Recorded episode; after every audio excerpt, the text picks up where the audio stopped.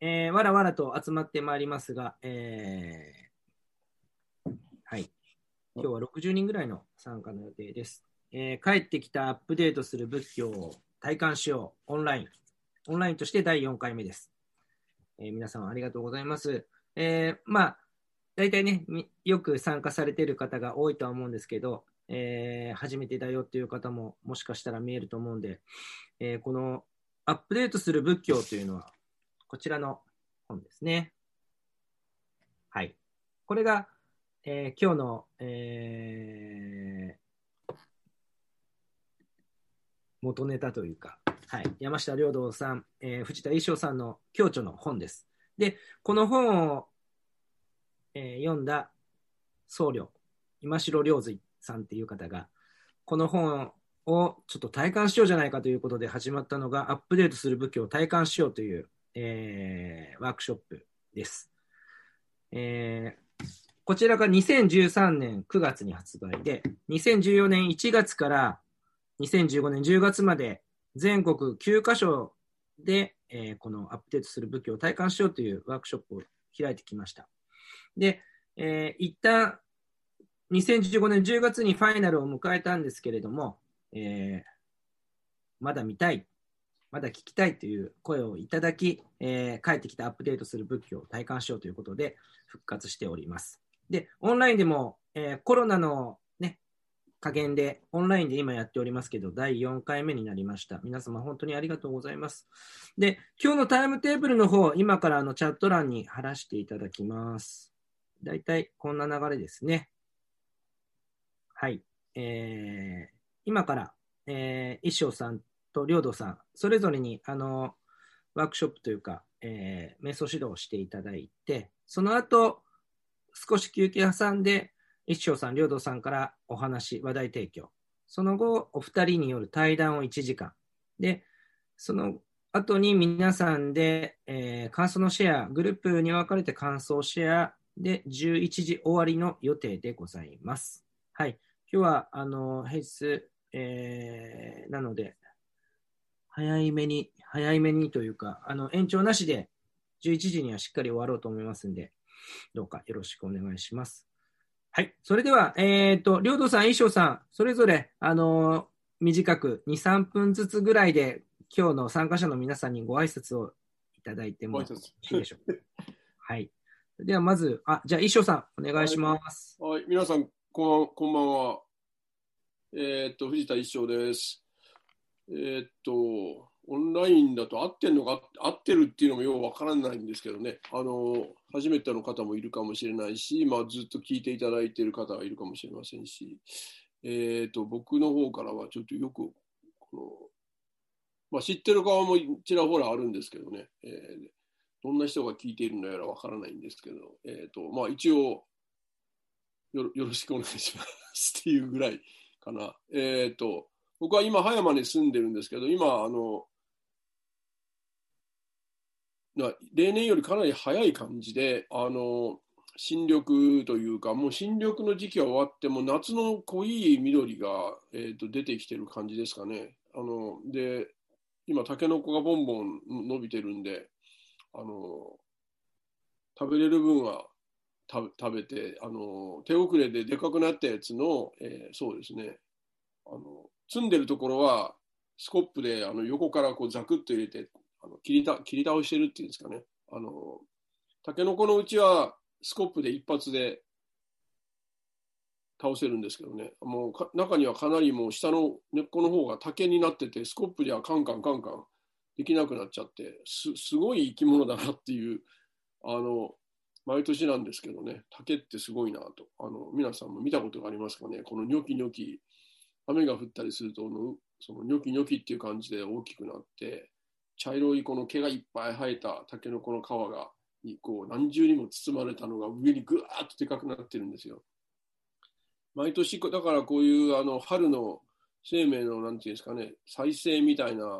ものの中でずっとこの安泰寺に28歳で入ってから、レジェンドもそうですし、まあ、今も、まあ、そういうこの春のこの命の、なんですかね、再生の真っ只中にで暮らせるような、まあ、境遇で、あの、に置いていただいていることに感謝しつつ、今を過ごしているっていう、はい、あの昨日、おとついかな、3日ぐらい前に67歳になったばかりの一生でした。全然見えないって、67歳。全然見えない。はい。どんなのが67かよくわからんが。はい、そんな感じです。はい、ありがとうございます。67歳。一生さん、ありがとうございます。はい、じゃあ次、あの、りょうどさん、はい、おご挨拶お願いします。はい、お願いいたします。はい、えっ、ー、と、えっ、ー、と、山下良道です。えっ、ー、と、今ね、ここは、あの、えー、鎌倉の稲村ヶ崎のね、一方案です。えっ、と、衣装さんのね、葉山からは、葉山、逗子、鎌倉、で、隣が藤沢ってね、あの、まあ、本当湘南のど真ん中にいて、で、本当今年は何もかも早いですよね。桜も全然3月の中にはもう満開になっても散っていってね、えっ、と、なって、えー、でね、えっと、まあ、今日ここあのこの話題出るかどうか分かんないんですけども、ちょっと私の方で、えっと、いろいろ一身上のっていうか、あの動きがあって、あのこれが終わったらね、今週末にちょっとあのいよいよ福島の方へ、えっと、ロケハンに行って、えー、でそこでちょっと新しい道場の手がかりをつかもうと思っています。まあ、と言ったっていきなりあのお金も何もないので、あのすぐには建てられないので、まあ、まずはあの空き家を借りて、えー、そこで、まあ、生活を始めるっていうね。あのまあ、これはね、もう一回すでにやったことあるので、あの衣装さんも来てもらった京成全道というところでね、あれそれのもうちょっとあのアップでアップバアップグレードバージョンのやって、でその後に、えー、まあいよいよあのえー、道場を作れたらいいかなと思ってます。あの場所はね、福島県の会津地方のあの裏磐梯っていうところでね、えー、なので、まあ、そこを、あの、で、これからやろうってことですね。で、そそれがね、えっ、ー、と、まあ、あの、今日この話が出るか分かんないんですけど、まあ、宗教共同体っていうことをね、今ずっと考えていて、でついこの間ね、えー、先週末か、えー、先週末ですね、あのえーと、毎年1回やってるんですけども、カトリックとの,、ね、あの合同、えー、リトリートがあって、上石寺の、えーと、木葬の家、えー、無限在、えー、聖母修道院ってところでね。で、まあ本当に 宗教共同体って言ったらもうカトリックのお箱なんですよ。ね。えー、ファーダー、マーダー、ブラザー、シスターってね。で、まあそういうふうにして宗教共同体がまあ家族となっていくっていうね。えっ、ー、と、えー、ですねまあ、あの仏教の場合はもう男だけの、ね、参加、えー、とかねあの女性だけの参加とかねなりますけども、まあ、そういうことでね、えーと、今日のテーマが変容ってことなんで、えーまあ、この変容ポジティブにもネガティブにもあらゆる意味であのレベルで捉えられると思いますけども、まあ、そのもしネガティブに捉えるとしたらね大きなもう変容の中で、えー、変容しないものですね。あの大きな洪水のような流れの中で流されないもの。でもそれも単に理念ではなくてもっともっと具体的な、えー、コミュニティっていうのかなあのものを、えー、これからちょっと作っていきたいなと思っています。えーと、今の、ね、日本はね、本当週末に集まるのと、一月に1回5日間ぐらいの宿泊のをやってたんですけどまあもうそれもいいかなって感じで あのもうちょっとフルタイムのあの宗教共同体をこれから作ります。はい。あのえだからまあそれなぜ作んなきゃいけないのかとかねそういう話も多分え今日出てくるかなと思いますのでね。はい。そそんなものです。はい。はい。ありがとうございます。では早速ですが、えー、ご両親からの、えー、セッションを開始したいと思います。えー、お一人25分ずつぐらいなので、そうですね。えー、このタイムテーブルでは、両道さん、一生さんの順番になってるんですけど、これ、この間の順番だと思うんで。うん、うん、じゃあ、じゃあどうぞ、一生さんちょっとテレコにしましょうか。うん、一生さん。逆にしましょう。どうでしょう？はい。はい。はい、わかりました。はい。はい。じゃあ、一生さん、えっ、と、今から25分。なので、35分ぐらいまで。はい。はい。で、その後、領土さん9時ぐらいまでという感じで。はい。ではえっと、み皆さんのビデオはつけててもいいし、つけあのき切ってもいいっていうことですね。はい、そうですね。はいはい。あの見られるの嫌だったら消しちゃってくださいね。はい。はい。では、よろしくお願いします。一生さん。はい、はい。じゃあ20 25分、あっという間やね。あっという間です。どうかな。あ、じゃあ、ちょっと画面共有させてもらえますか。いいですかこの、はいはい、はい。見えますよ、見えますよ。前やったことああるかもしれないけど、まあ、野口生態で、あの、活言運動という、うんあの野口生態の、まあ、一つの柱になっている、まあ、自動的自動運動とか、えー、と衰退街路系運動って言われているような、えー体が勝手に動くっていう動きをあの誘発するときにやるこの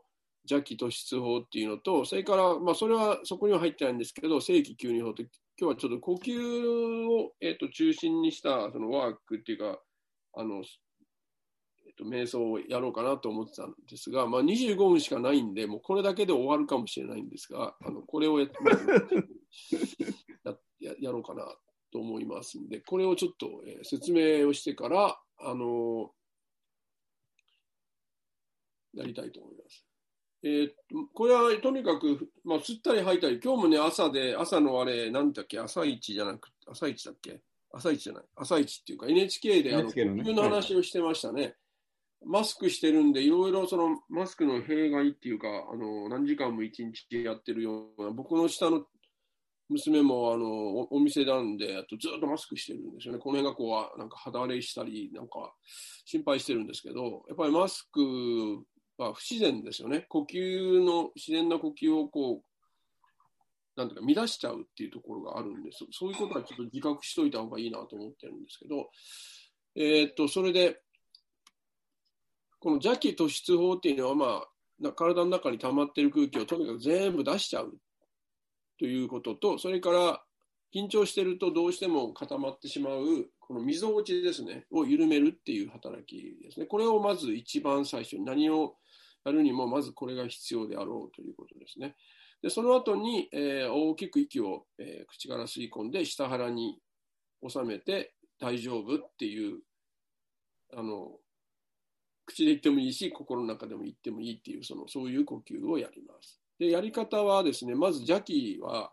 まず溝落ちを見つけてもらわないといけないんですね。で、そこに両手はこの絵のように当てて、ずっとはーって喉の奥から思いっきり吐きながら、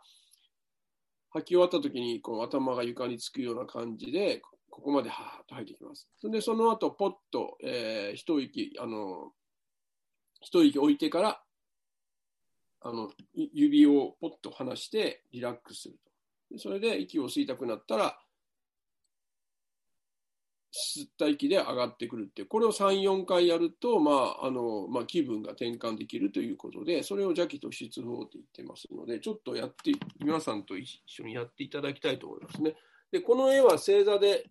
やってますが、椅子でも構いませんので、えー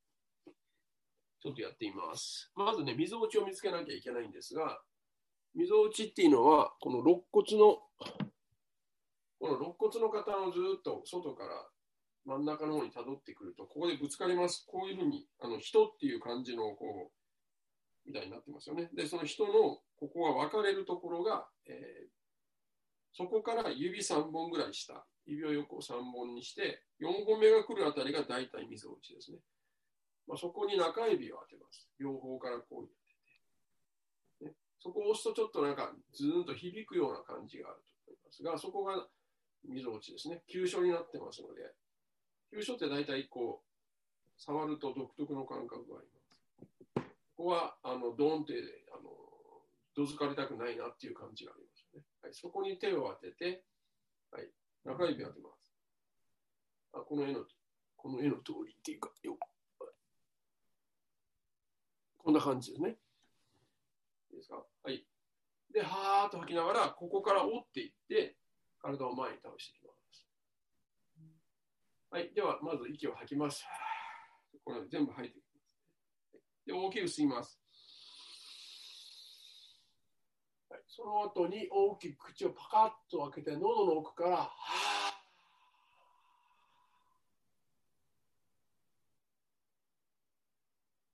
はい、吐き終わったら、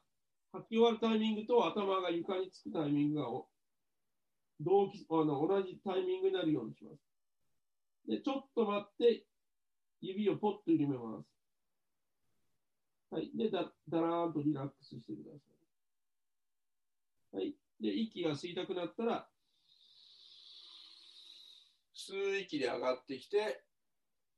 で、吐くときにはーって吐きながら少し指をね、あの内の内側の方にこう、まあ、あんまり強くじゃなくていいんですけど、押し込んでいくような感じで、体を前に倒していきます。はい、2回目。は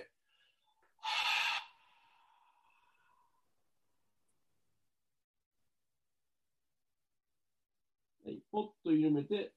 たたーんとリラックスします。はい、息吸いながら、吸う息がか自分の体を起こしてくれるような感じで吸っていきます。はい、吸うだけ吸ったらまた3回目。は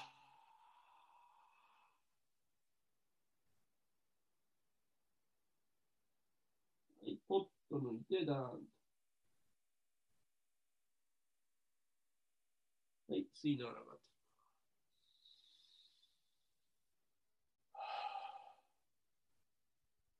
ここが緩緩むと、まあこうえー、と今3回やりました。そのその効果がある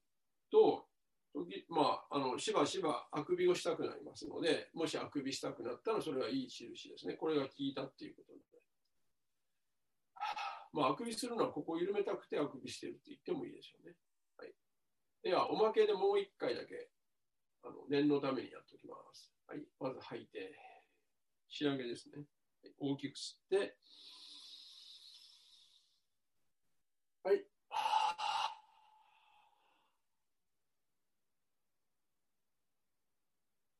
はい、はい、吸いながら上がってき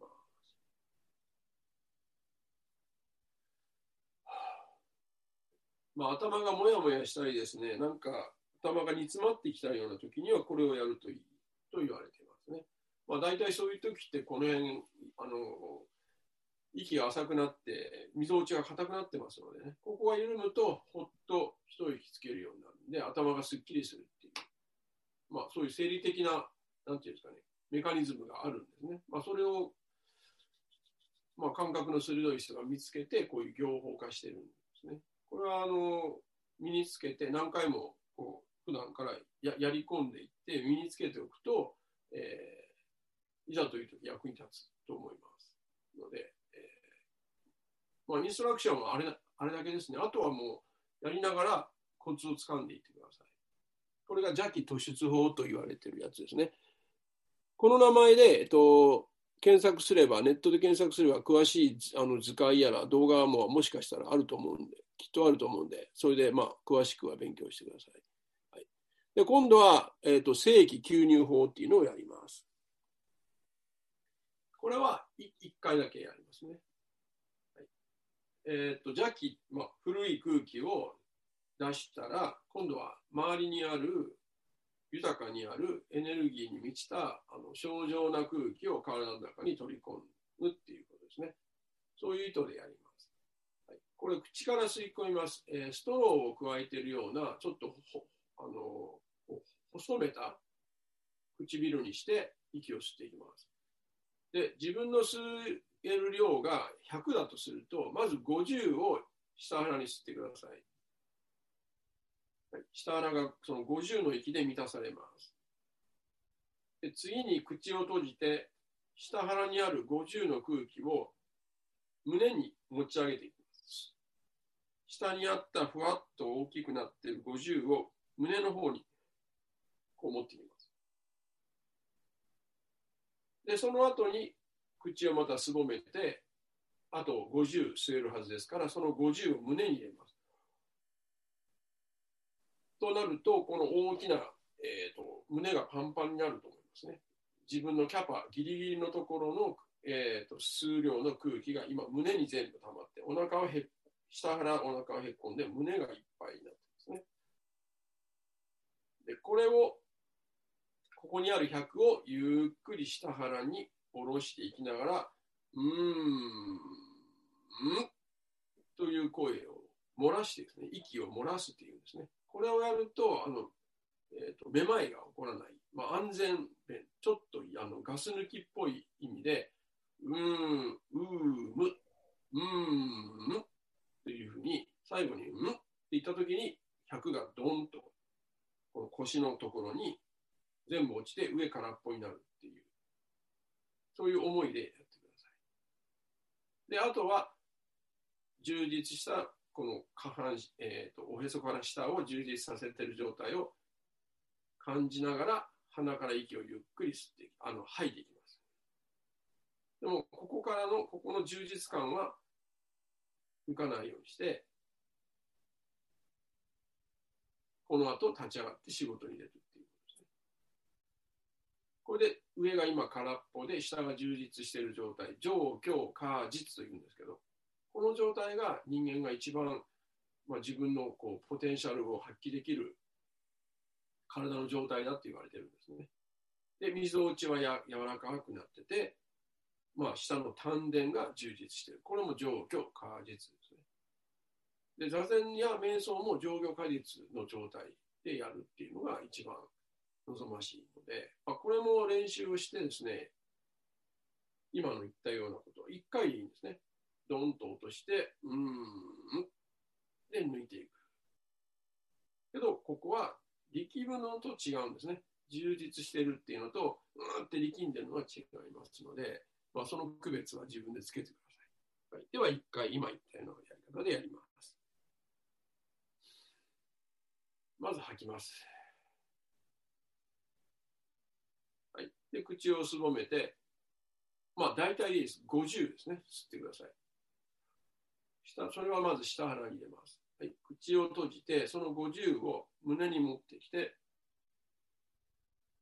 残りの50を胸に入れます。で、この、ここが充実しているのは、味わってから先を急がないで、ゆっくり下ろしながら、うん、うん。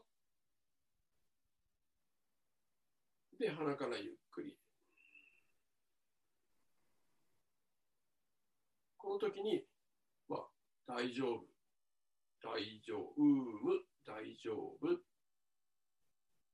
と心の中で念じるか口で言う。大丈夫の状態っていうのがあるんですね。それから状況果実。これがいつでも大丈夫の状態。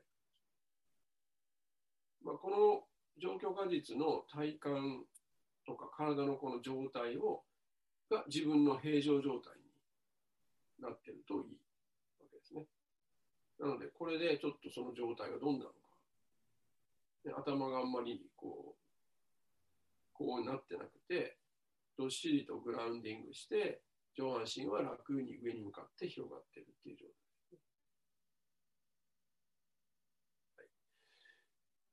どうでしょうか？何か効果があると、少しでもね、ちょっとでもね、ポジティブなフィードバックがあると励みになるので、あの、その、ほんの少しのなんかこう、し、やる前と後の違いみたいなのね、あの、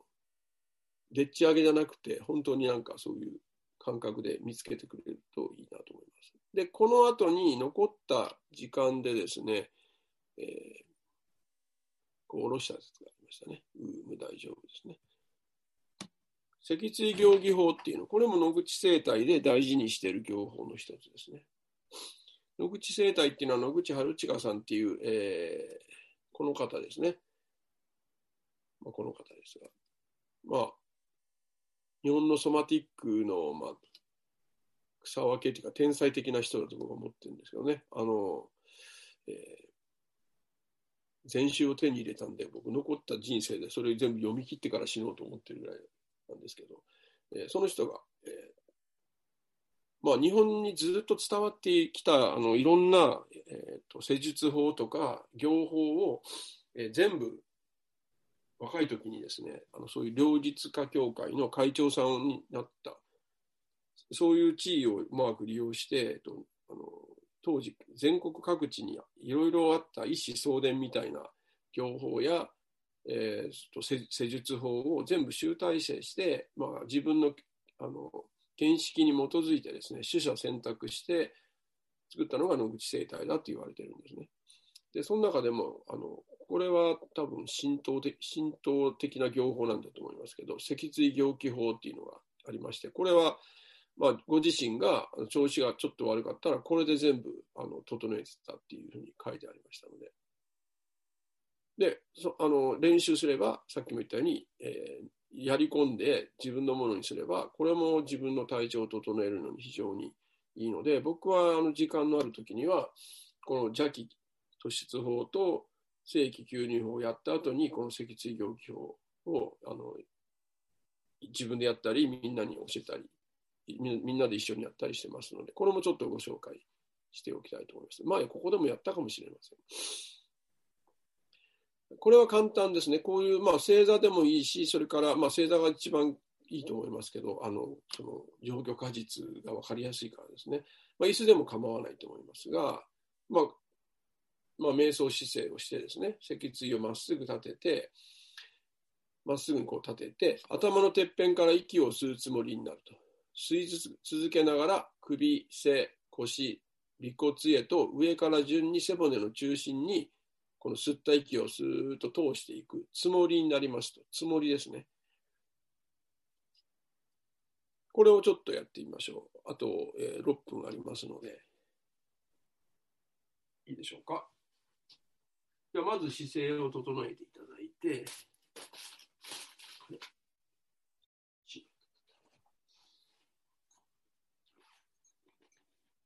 もちろんあの座座禅のようなあのインド的な座り方、座法でもいいですし、こう日本日本式の座り方でもいいです。まあ、手は前で組んでもいいし、膝の上に置いても構いません。これは脊椎が大事なんですね。でくれぐれも腰を入れすぎたりですね、丸丸丸めたりしないですっと柔らかく上半身を立ててください。軽く目を閉じて、普通のあの呼吸でいいです。たくさん吸おうとかね、長く吐こうとかしなくていいです。はい、呼吸に、まあ、意念というですね、意見の意に、えー、と念ですね。意念をかける。どんな意念かっていうと、頭頂部から息を背骨の真ん中に吸い込んで、上から下にずっと入れていって、尾てい骨にの先端に届けると。尾骨の先端に届ける。吐く息はあの何も考えなくて普通に吐いてください。確かそれ書いてあったかな。ここには書いて。吐く息はあの心配しないで、吸う息だけでいいです。はい、ではちょっと始めましょう。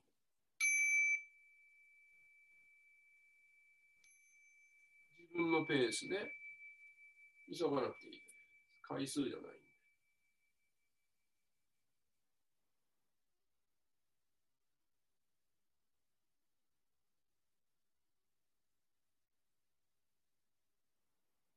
上から順番に脊椎の中心に息を通していくんですけど、通るときに脊椎が少し動く。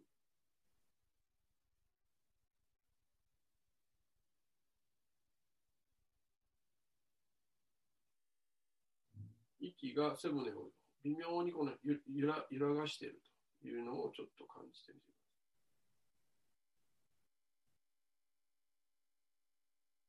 で息が通りにくいところはちょっとね力があったり歪んでいたりひねれたりしているので通りやすいように微調整をして息に教えてもらうんですね。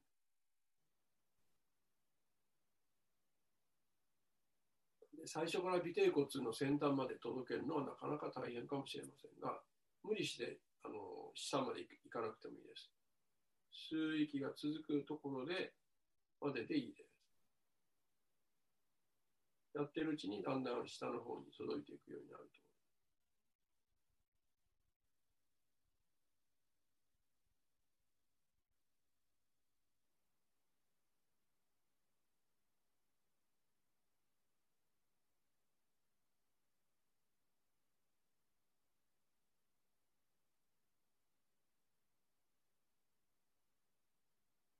吸う。息にあの姿勢を整えてもらうか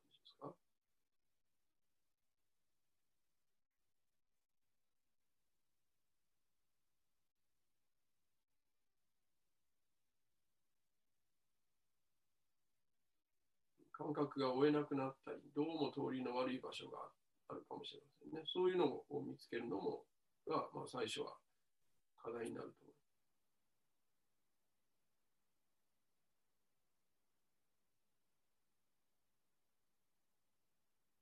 す。できなくてもいいんですね。あの誠実に取り組むっていうところが大事です。自分に正直にですね。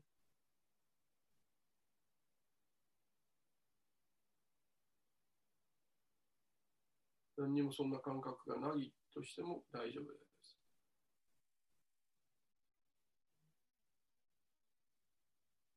最初から完璧主義を目指さない。まあ、遊び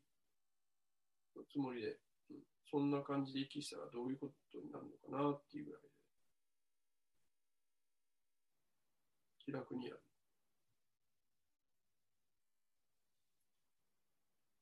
で、まあ、あの、そんな感じでやってるうちに、そのうちなんかふっと、あ、これかなっていう感じが見つかるかもしれません。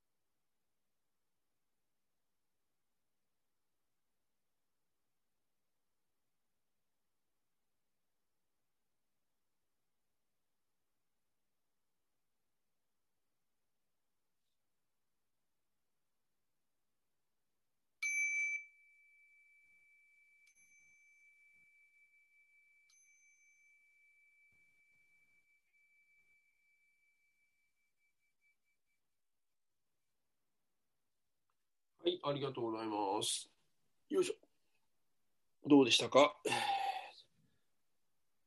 これもね、あの、短時間で体を整えるのに効果があると言われているものですね。あの、野口春近さんの自身の言葉がありまして、まあ、だるい時、疲れた時、体に異常がある時、心が不安定な時、気がまとまなまとまらぬ時、静かに背骨で息をする。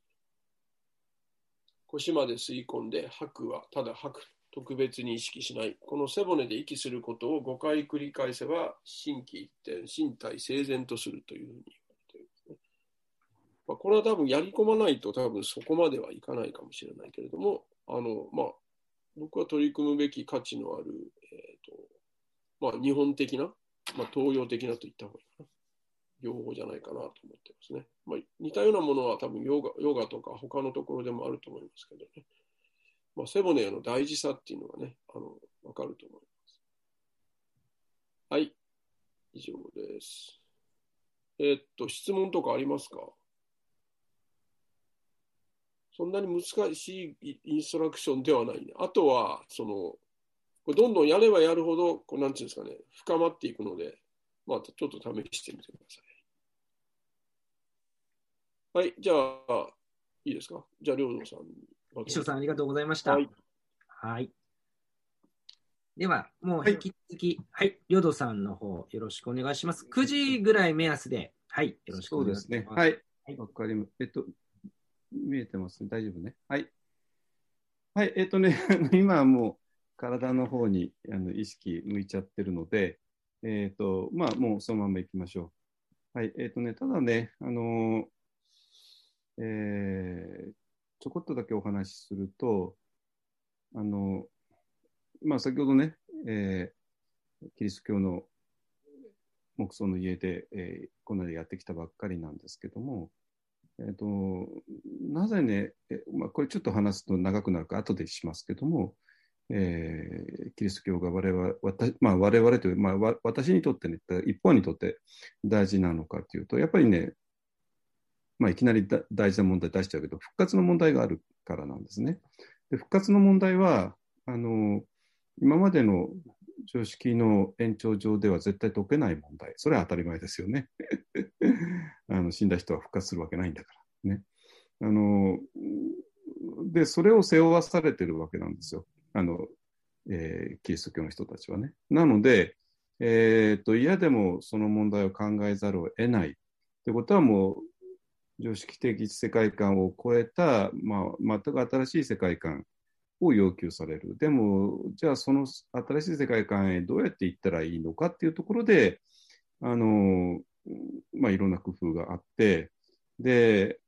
でそこの指導者のね、柳田さんっていう、柳田敏弘神父っていう人と、まあ私今コラボでずっとやってるんだけど、まあその人はね、マインドフルネスっていうのをまあ発見したんですよ。っていうか発見したっていうか、まあ、ゴインガさんのコースを、えー出てね、えーそれでマインドフルネスが鍵だよってね。えーただね、ただ、ゴインガさんだけでちょっとね、あのキリスト教とはちょっとまだ整合性がつかなくて、でその後、我々3.0とあのつながった、ね。それでも、あの本当にすっきりしたみたいで、で、それを受けて私が、まあ、この間思いついたのが、えっと、私がね、ずっと問題にしてたのがね、マインドフルネスっていうのは一体何なのってね、話をずっとね、まあ、えっと、石尾さんとアメリカにいた頃からずっと問題にしてきて、あの、解けないんですよ。マインドフルネスそのものがね、今までの常識の中では、あるいは今までの仏教の常識の中ではね。あの、で、ようやく見えてきたのが、マインドフルネスっていうのは今はね、私はもう今、精霊だって呼んでるのね。精霊っていうのは、あの、三位一体論の、あの、父なる神と息子であるイエスと、そしてもう一つ精霊が、それで三つなんだけども、で、で、この、まあ、これ、これもちょっと後で話すけども、えっと、これを結ぶね、息子と父を結ぶものが精霊でね、あホーリースピリットですね。で、そこになんかとてつもなくね、奇跡を呼び起こすものがある。で、そしてそれがどうも、まあ、今までアガペーはあったんですよ。慈悲っていうのはね。なんだけど、柳家神父はマインドフルネスを発見してしまって、えーそうすると、マインドフルネスとアガペあるいは慈悲ね、慈悲記者ですね。えーだと精霊が動き始めるのね。動き始めて、ちょっと奇跡が起こるんですよ。で、今、今そんなこと言っても意味ないから、じゃあいきなりね、あの、で、じゃあそのマインドフルネスを、えー今私らがや、私が今教えてるのはワンダーメソッドっていうんですけども、ワンダーメソッドは3つからななっていて、えっ、と、最初は体ね、それから慈悲の瞑想をやって、で、最後に、えっ、と、マインドフルネスの対象を呼吸にするんですけども、えっ、と、最初はマインドフルネスの対象は体です。で、マイン,、えー、とマインドフルネスっていうものを体に対して向けていきます。で、3つの、えー、と3つの方法を使います。えっ、と、1つがね、テラバダのもうガチの、えー瞑想である四大分別観っていうのをね、使って、で、2番目がもうほとんどフォーカシングですね。フォーカシングですね。で、3番目が、えっ、と、これは、えっ、と、まあ、禅宗の、まあ、特に臨済の方がやるのかな。えっ、と、お腹の、お腹の、えーまあ、私はお腹のアナパンサティって言ってるんですけど、普通はアナパンサティはこうあの鼻ですけども、まあ、えー下腹のところを見るっていうね、えーいう。この3つをすることで、えっ、と、あの、わた我々の体にマインドフルネスの、えー光を3つの方向から当てることで、えーちょっとまた、あの、精霊が動き始めて、ちょっと、その、神の子であるのと父と結ぶ、そういう奇跡が起こってくる。で、えーで、それをね、ちょっと今やりましょうね。はい、じゃあ、えっ、と、座禅の姿勢でもいいし、正座のままでもいいし、椅子の人は、えー、ちょっと背も背もたれにか、あの、背も、背も、えー、ちょっと背中まっすぐしてくださいね。で、目つぶっちゃってください。ですか？もうすでにね、あの、えー、背骨に息が通ってますから、かなり準備できています。ね。で、いいですか？我々はマインドネスの光を体に当てていきます。え自分が今何をやってるかをどういう文脈でやってるのかをわきまえてくださいね。それで、えー、我々の体っていうのは4つの要素でできている。地、水、火、風。地は土ですね。水は水と火と風と。で土と水の割合によって、水が少ないとレンガみたいに硬くなる。増えてくると粘土みたいに柔らかくなって、さらに増えると液体になっていく。そのように我々の頭蓋骨とか腰骨とかは硬いですね。地の要素が強すぎる。ちょっと水の要素が増えてくると唇とかね、柔らかい。さらに増えてくると尿とかね、えー、涙とかそういう液体になる。我々の体を物質的に分析するとそうなりますよね。で、それと火の要素がある。これは体温ですね。物質的なものとは違うでしょ ?36.5 度。コロナになったら39度とかね、なって。でそれともう一つ風の要素が、風はもう力ですね。風によって船が進むのがわかるように、風っていうのは力です。えー、力が働くから皆さんは体を動かすことができるし、えっ、ー、と、今は座っていても背骨がまっすぐっていうのは力が働いてるからまっすぐ座ってられる。ですか？はい、じゃあ心の中で地水化風と唱えながら、えーと、自分の体の中をこの4つの角度から見ていってください。4つの角度から、えー、マインドフルネスの光を当てていきます。地、水、火、体温、風、力。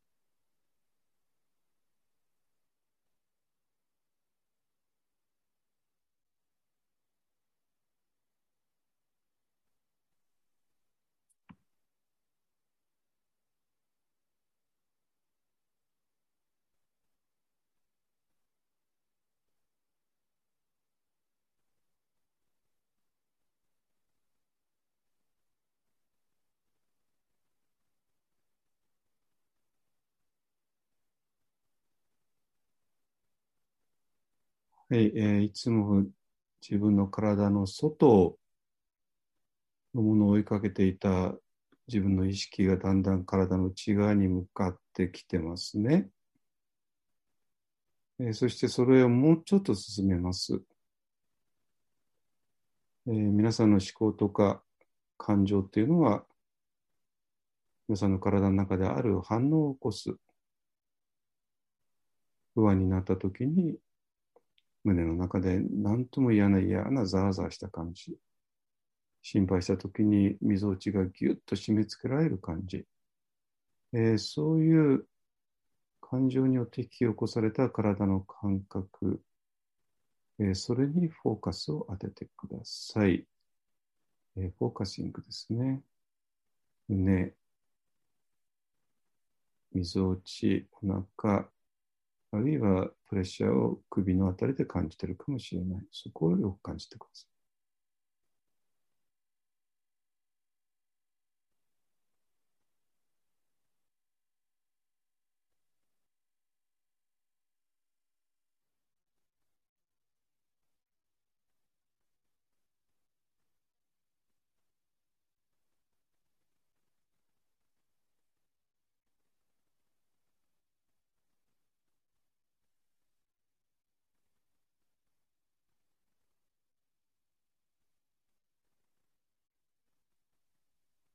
感じられてきました。はい、じゃあちょっとも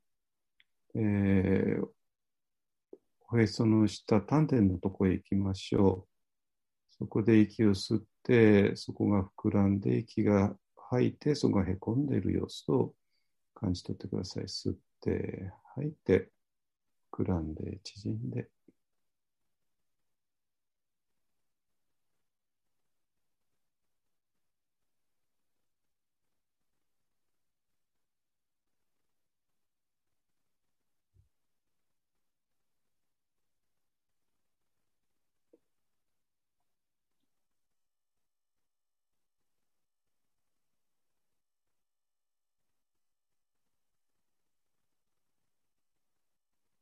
はい、先ほどね、えー背骨のところにも何か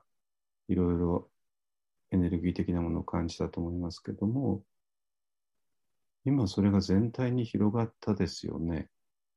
まるで丹田のところから何かが体全体に広がった、送り届けた。で、それを手のひらで感じます。えー手のひらをですね、天井に向くようにそれを膝のあたりに置いてください。手のひらを開いて、天井に向くように置いて。その全、体全体に広がったものを手のひらでキャッチします。ピリピリ。自分の手のひらの中なんか不思議な感覚があるでしょ？ピリピリ。あるいは微炭酸。炭酸が弾けるように。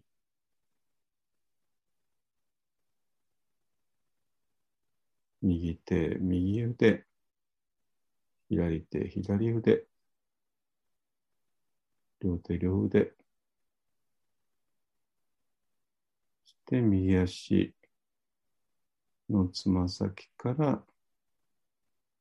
足の裏、かかと、足首、ふくらはぎ、膝小僧、太もも、付け根、右足、左足、で、お尻が座,、えー座布、椅子に支えられているよう、感覚を味わって、両足とつなげて下半身として捉えます。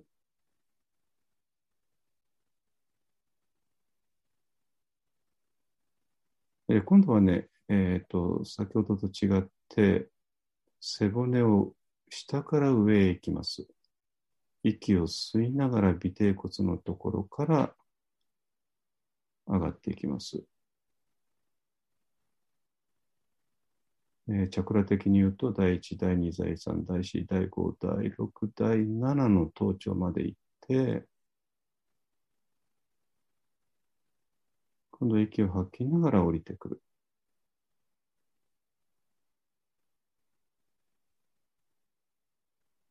えーそうするともう背骨だけじゃなくて上半身全部ですね。お尻、腰、背中、肩、首、頭から頭からまた下がっていく。吸って上がって吐いて降りてくる。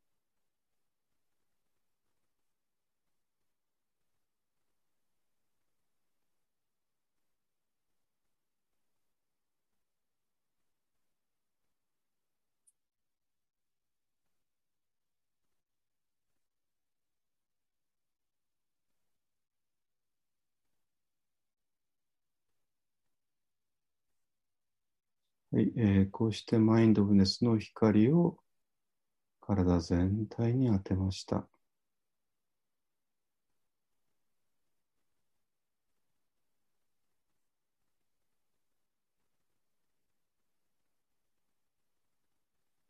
体全体変わってませんか？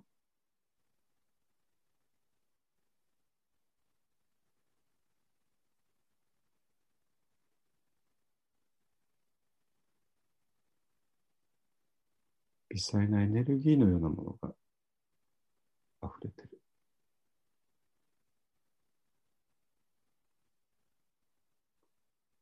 そうなるともう皆さんの体はまだ地水化風でできていますかね？地水化風ではない場所。そういう地水化風がはっきりとしない場所に皆さん今入りつつある。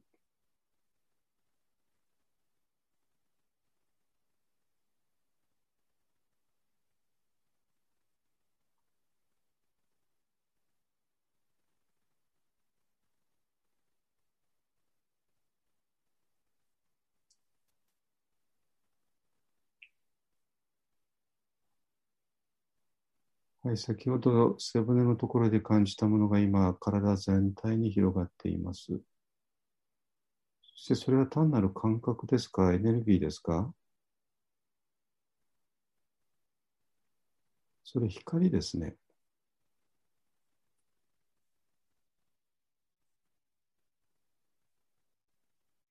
自分の体が光の体になっている。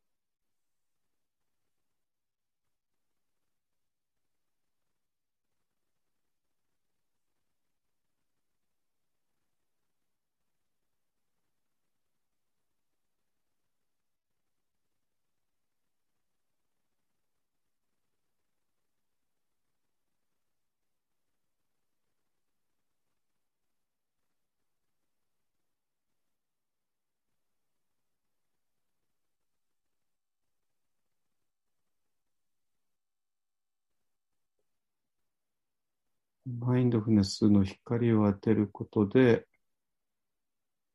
自分の体が光の体になって、そしてそれはマインドフネスそのもの。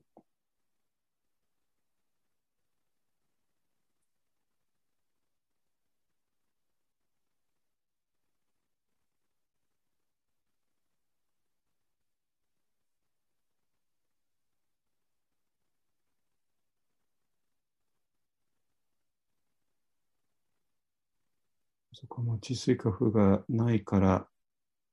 形がなくて、形がないからもう測ることはできなくて、測ることができない光、無料の光、サンスクリットでアミターバですね。アミターバの世界。そこへも一気に入ってください。入れます。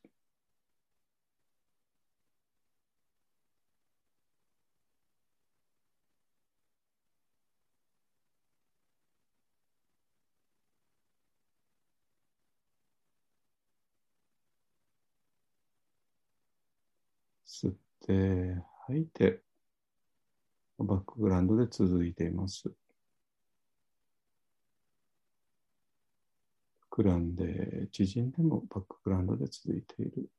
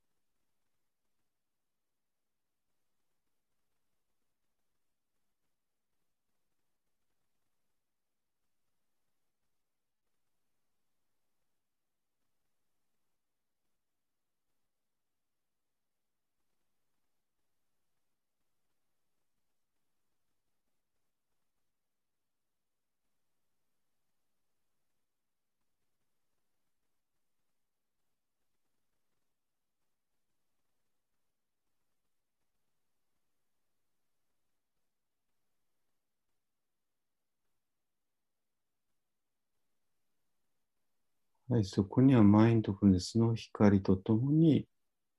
何か温かいものを感じる。それを仏教では慈悲と呼んで、キリスト教ではアガペーと呼んで、たくさんの慈悲の祈り、アガペーの祈りは、すべてそこからですね。慈悲の瞑想することで、アガペーの祈りをすることで、この場所がさらに深くなっていく。生きとし生けるものが幸せでありますように、生きとし生けるものが苦しみから解放されますように。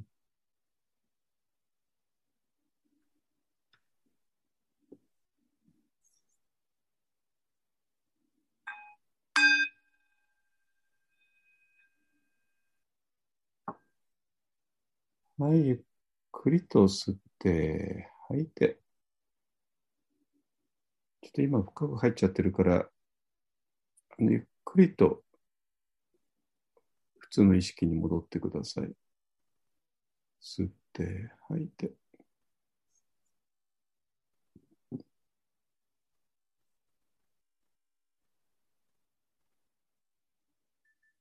少しずつ体を、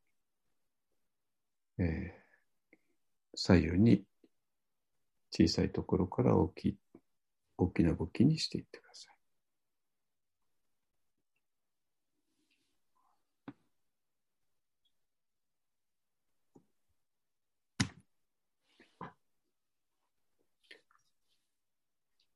はい、じゃあちょうど9時になったので、えっ、と、5分だけね、休みましょう。ね。で、えっ、と、トイレ行きたい人は今行っちゃってください。はい。じゃあ、お願いありがとうございました。はい、ありがとうございました。それで9時5分から、えー再開ということで5分間休憩させていただきます。はい、皆様お待たせいたしました。えー9時5分になりましたので日程を再開したいと思います。それでは、えー今から10分ほど、えー、両道さんのお話、9時15分まで。そして、えー9時15分からは一生さんのお話を10分で、えー9時25分まで。はい。で、その後、えー1時間ほど対談ということで、えー進めていきたいと思います。はい。それでは、両道さん、えーはい10分というちょっと短い時間ですけど、いえいえ、もお話十を、十分ですよ。えーはい。いたします。では、えー15分までですね、お願いします。はい。お願いいたします。はい、よろしくお願いいたします。はい。えっ、とね、あの、今、さっきの、えっ、と、瞑想のインストラクションの前にね、ちょこっとお話ししましたけれども、えっ、と、今ね、私は、えっ、と、まあ、衣装さんと同じ曹洞宗から出発して、えーテラバダを経て、で、今、ワンダルマ仏教っていうね、立場を取ってるんですけども、えっ、と、ご存知のように、ダルマっていうサンスクリットは、えーまあ、真理っていう意味ですね。なので、えっ、と、ワンダルマっていうのは、えっ、と、まあ、私はもう仏仏教をもう今、えっ、と、宗派に分かれて、もう何が何だ分かんなくなっちゃったものをもう一回、あの、原点に戻って、それを一つのものとしてね、捉えようっていう、えー意味でワンダルマ仏教っていう言い方をしてきたんですけれども、ただワンダルマって言った時にワントゥルースなんですよ。一つの真理なわけでね。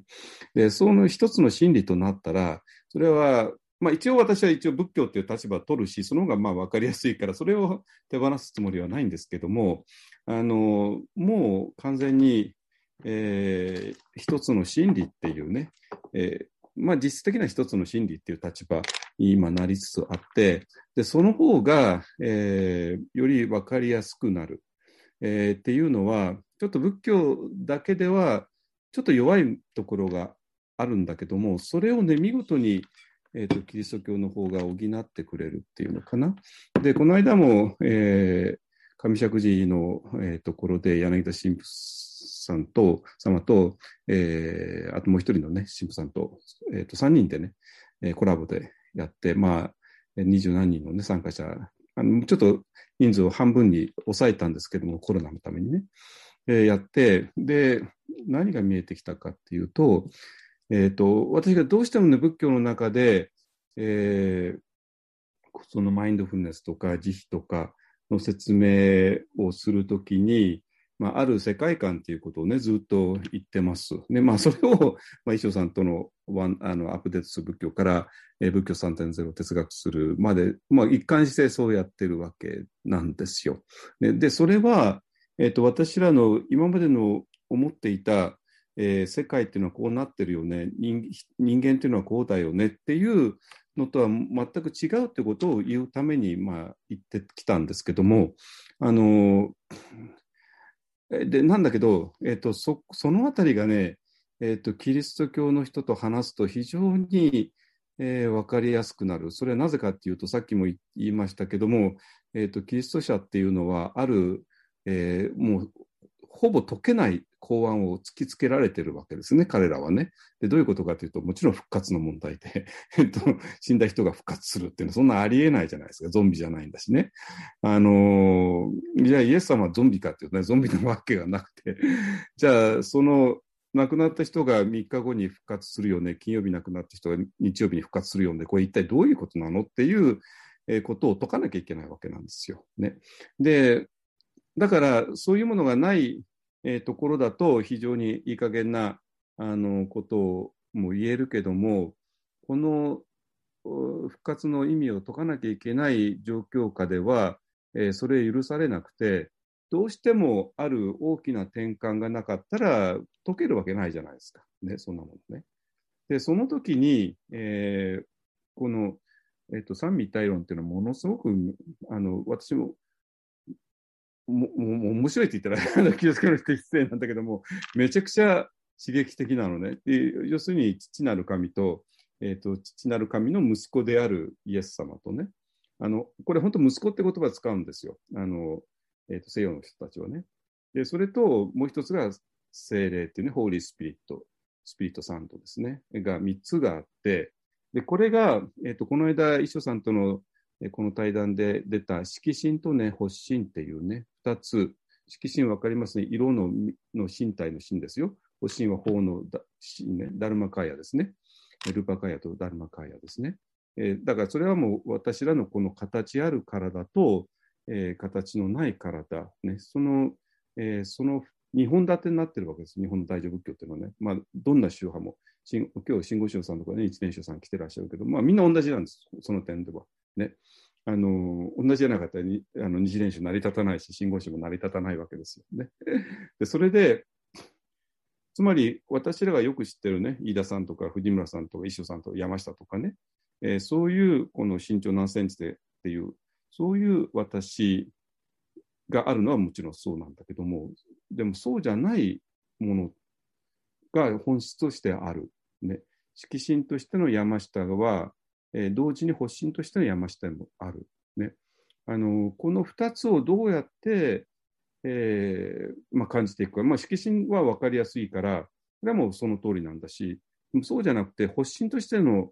飯田さん、発神としての山下っていうのが、これは分かりにくい。ね。あの、ことですね。だけども、この発神を主体、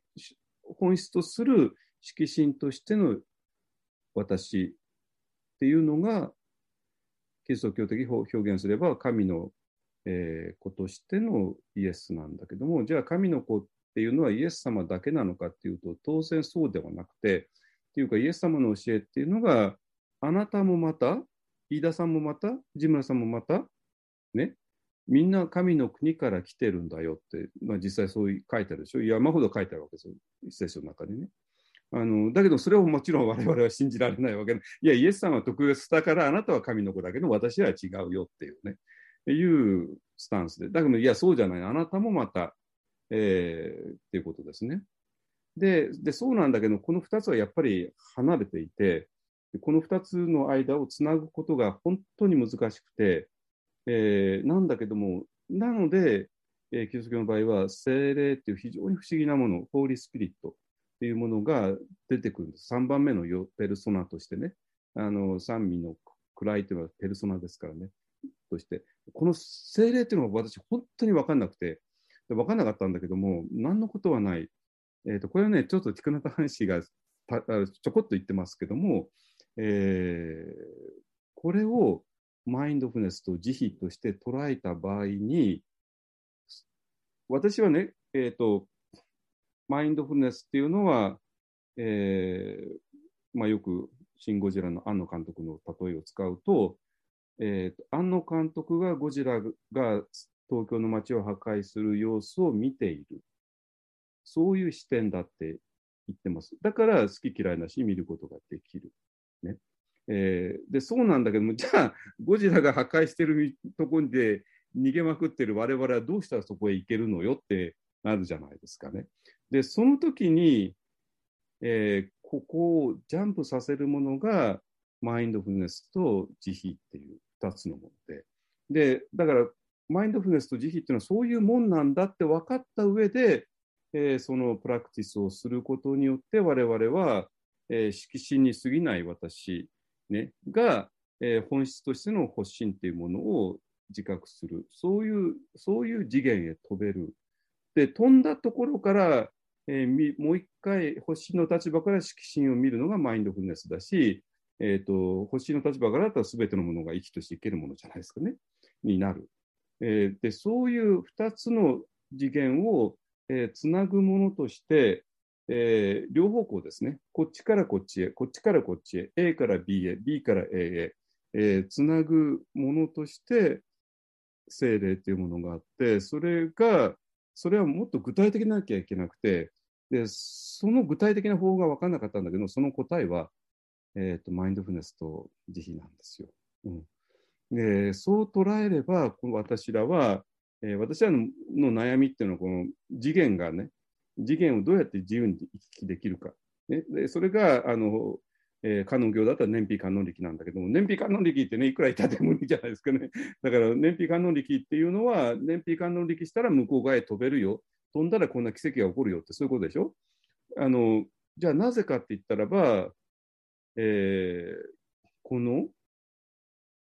観音力っていうのは、漢字在菩薩の力。ってことはマインドフルネスの力。ってことは、マインドフルネスを念じることによって、この A という次元から B という次元を起こって、えーと、B という次元に飛んだらもう山から突き落とされても空中にとどまるよってそういう話なんですよ。えーと、でこの2つの次元の飛び方が分かんなくて我々悩んできたけどもそれがマインドフルネスででそれを、えー、精霊として捉えたらで精霊というのはこの3つで一緒っていうね3つで一緒。だから、色心と発心とそれをつなぐものとして、えーと、マインドフルス慈悲っていうのこの3つが一緒になって働くっていうふうに捉えると、非常に分かりやすいのではないかと。まあ一応、上尺寺ではこれ通用したんですけどね、仏教ではどうかは分かんないですけどね。はい、まあじゃあ今日今日はここまでにします。で、この後、ちょっといろいろお話ししたいと思います。はい、どうぞ。ありがとうございます。はい。えー、それでは、えー、衣装さんの、えー、話題提供のお話ということで、はい。よろしくお願いいたします。理科のはい。あ、衣装さん、ミュートあ、衣装さん、声が聞こえない。はい。えっ、ー、と、じゃあ、領土さんの話とは全然ち違うっていうか、まあ、違ってください、違ってください。違った方がいいと思います。うん、じゃあ、あの、で、まあ、多分聞いてて、あの、この後の話で、多分、交わらせることができると思いますので、まあ、で、えっと、さっきは打ち合わせの時に何話そうかなと思ってて、それでちょっとそ今までちょっと考えてたですが、まあ、ちょっとこれを話そうかなと思います。で、領土さんは、あの、上尺寺で柳田神父さんとの、えっと、まあ、リトリートの、に基づいて話してるんですけど、僕は、あの、ついこの間、えっと、先週の、えっと、木、金、土、日と、あの、熊野にいたんで、そこでやったことをちょっとお話ししようかなと思います。で、今日、今回のあの大きなテーマが、これ、飯田さんの方から出てきたんですけど、大きな変容の中での問いということですよね。まあ、これはコロナのを意識してのあのテーマだと思うんですけど、まあ、あのね、確かに世界が一変してるっていう感じはあ確かにありますよね。あの当たり前だったあの、ね、えー、Facebook が、えーと、4年前はこんなことしてましたみたいなの見ると、本当に、ああ、あ聞きますね。あ同じ日にね。はい。もろに密じゃんっていう感じですよね。あのでそんな当たり前、何にもまず当たり前にえっ、と、飛沫を交換しながら、あの、やってたし、料理もね、同じ皿からもうじ直箸でやってたし、みたいな感じなんだけど、それが今は、なんか、命に関わるかもしれないみたいな感じで、えっと、やってるわけで、大きく変わって、みんな多分、それこそ未曾有の世界があのの中に投げ込まれてしまってるような感じですが、まあでも変わってしまったことをに、えー、と翻弄されてるところがあるけど、あの大事なのは、えーもちろん変わったことにちゃんと対応していくってことが必要なんだと思うんですけど、あの変わらないことを忘れちゃいけないなと思ってるんですよね。で、これあの、僕がその座禅会であの最近は毎回言うことなんですけど、えー体としてここにいるっていう、そのフィジカルにこの世の世界の中に、えー、と根付いて生きてるっていうことです。その根付くっていうのはあの体として存在している。生きてる物質という体の中に、えー、と住まわっているというのが、これ絶対変わらないよね。それからもう一つは音が聞こえているっていうことですね。まあ、匂いがしてるのもいいんだけども、まあ、匂いは、えー、としない時もあるから、音が一番いいね。で、その中にはあの音が消えるっていうのもあの含まれているんで、必ず何かが聞こえている。聞こえてないことも含めて聞こえているっていうこと。それから呼吸してるっていうことですね。この3つはね、何絶対変わらないですよね。コロナ以前だろうが、コロナ以後だろうが変わらない。こういう変わらないことの確かさみたいなのをもう一回僕らアクセスする必要があるんじゃないかなというふうに思ってるんですね。なので、瞑想の時に一番ベーシックな、あの、まあ、事実ですよね。あの、現事実って言ったらいいかな。事実、僕らが言う事実、事実っていうのは、この現事実の上に初めて成り立っているので、まあ、事実だけど、事実の中の、なんて原則的、原理的なやつがあるわけですね。身体的存在性、それから、まあ、身体性、それから、えっ、と、音が聞こえているという、まあ、これは感覚の事実ですよね。それから呼吸という、これはまあ生命維持の事実っていう、このみまあ、心臓が動いてるでもいいんだけど、まあ、呼吸ね、この3つはやっぱりどうしても抑えなきゃいけないわけなんだけど、この3つは実は、あの超速、超心、まあ、体は姿勢だし、それから、えー、と呼吸はまあ超速でしょ、それから感覚はまあ超心に、えー、とカテゴライズすれば、これまさに座禅のとか瞑想の、えー、とどんな瞑想法でも必ずその3つは含含んでいるわけで、これやっぱり瞑想する、座禅するっていうのはその変わらない事実に、あのしっかりなん足をつあのつけるっていうことになってるわけですね。まあもう一つはね、えっと、必ず寝るっていうのもあるあるね。それから食べるっていうのね。食って寝るっていうのも変わらないですよね。だから食って寝るのを、えっ、と、日常活動をしながら、身体として存在し、呼吸し、音を聞いてると。まあ、人の声もあれば、まあ今は僕の今いるところは、鳥の声がすごい聞こえてるし、川の音もずっと聞こえてるんだけど、まあ当たり前なんでね。要するに当たり前のことはね、変わらないんですよ。まずこれが大事だっていうことが一つ、あの、押さえておく必要があるんじゃないかなと思ってて、で、実はその仏教の修行っていうのは、この変わらないことに非常に重点を置いてる。で、そのことがあって、えー変わっていくことに、ややあの柔らかくあの対応できるんじゃないかっていうことを、まあ、一つ思ってますね。でそれで、えっと、熊野では、これはあの死とよみがえの地熊野で、えー死を思うっていうテーマでずっとやってきてるんで、4回目なんですけどね、今回初めて、えっと、ハイブリッドでやって、対面の人が4人いましたけど、まあ、あの、で僕はあのブッダの語る生老病死っていうテーマで話したんですけど、中心的なテーマっていうか、あの題材にしたのが、えっとアングッターラ・ニカーヤっていう、あのまあ、ニカーヤって部部ですね、あの漢字か、えっとえっと物質の部ですね、えっと増子部っていうあのえー増やすに、えー、と死死は支える。で部屋の、えー物質の部で増子部っていうふうに訳されてる、まあ、あのだんだん数が増えていく。1ブッダが 1, 1なんとかに語っついて語った。次は2に2なんとかについて語った。3三読とかね。三神とかっていうふうにあの数ごとにこうブッダの説法があの整理されているのがアングッタラニカーヤなんですね。その中の5の、えー57っていうやつにあの5つの道理っていうタイトルがついてるんです。英語では5 Remembrance って言って5つの記憶しておくべきことっていうようになあのタイトルがついてるんですね。でそれをちょっと読んであのみんちょっと話をしたんですがこれねこれも変わらないことなんですね。あのこんな風に始まってるんですよ。あのこれはああの南伝大蔵経の日本語はちょっと今若い人には難しいので新しい多分片山一郎先生の訳した新しい訳だと思いますが、こんな風に始まっているんですね。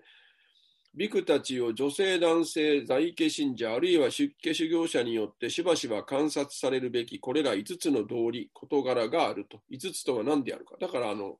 アングタラニカーヤの5に入ってるんですね。5について語ってるから。で、えー私は老いる性質であり、老いを免れるものではないと。で、1がこれですね。で、2は、私は病気になる性質であり、病気を逃れるるものではない。で3は、私は死ぬ性質であり、死を逃れるものではない。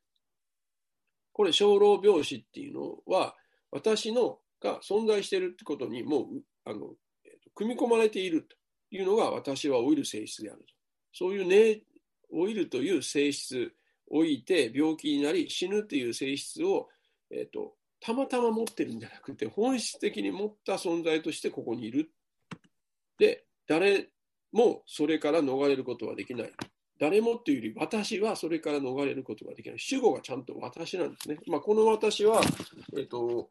たくさんいる私じゃなくて、この第一人称の私じゃないといけないっていう話をね、あのその時したんです。まあ、いわゆる長井先生のこの山鍵、山鍵の私っていうやつですね。で、あと2つは、あの愛別陸って言われてるやつですね。すべての愛する人や好きな人とは別々になる、別別々になり別離するということですね。で、最後の語は、私のやったカルマは私にずっとついてくると。私の行為の結果は私についてくるって、まあ、カルマのことが書いてあるんですね。で、この5つはね、変わりようがないものなんですね。で、これを、えー、としばしば観察せよというふうに、まあ、言ってるんですね。で、それによって、あの若さのおごり、これはだから年を取るっていうことをやると、若さから私は若いんだっていうことに対して寄りかかって、まあ、それをおごりというわけですけど、若さのおごりから、えー発する、ま、間違った、えー行いや言葉や考えが、まあ、減ると。それから、えー老いる性質でありに対しては、あそうそうそう、それ病気のの、えー、とリメンバランスををしばしばしていると、健康のおごりっていうものからあの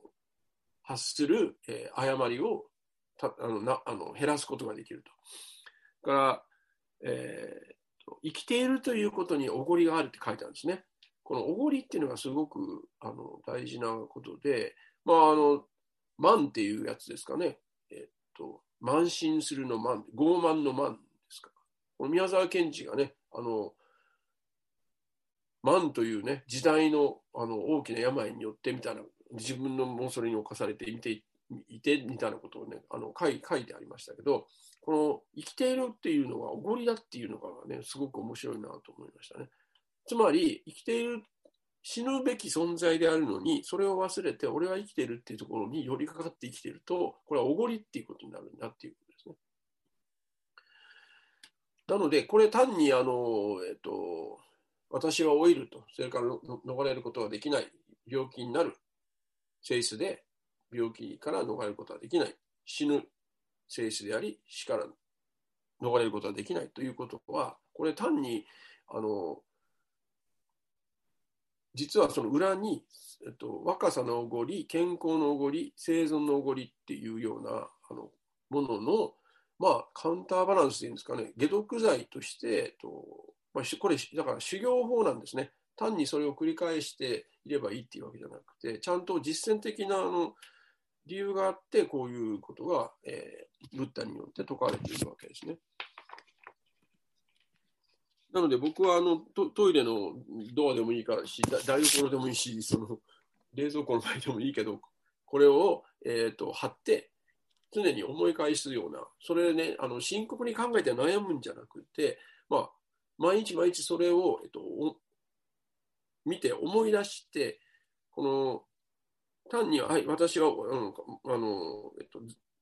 知的にあの自分は我々誰でも知ってますよね、病気になるし、老いるし、いずれは死ぬって知ってるけど、そうじゃなくて、それをあの生きているっていう、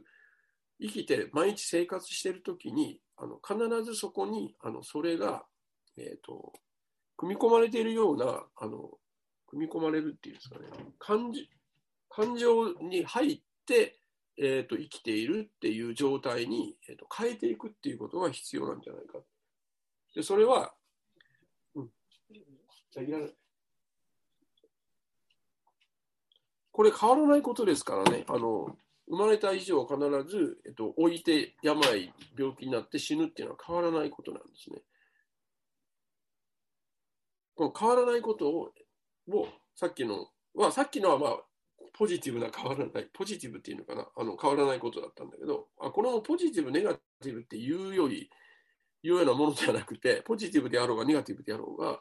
僕らがなんか生きてるうちう以上を変わらない、まあ、事実として、それをちゃんと踏まえて、今生きなきゃいけないんじゃないかっていうふうに、あのますますますこのコロナの状況が、えーと、我々に突きつけてるんじゃないかっていうふうに今思ってるんですね。まあそういうことをめぐってちょっと話せたらいいかなと思ってますね。はい。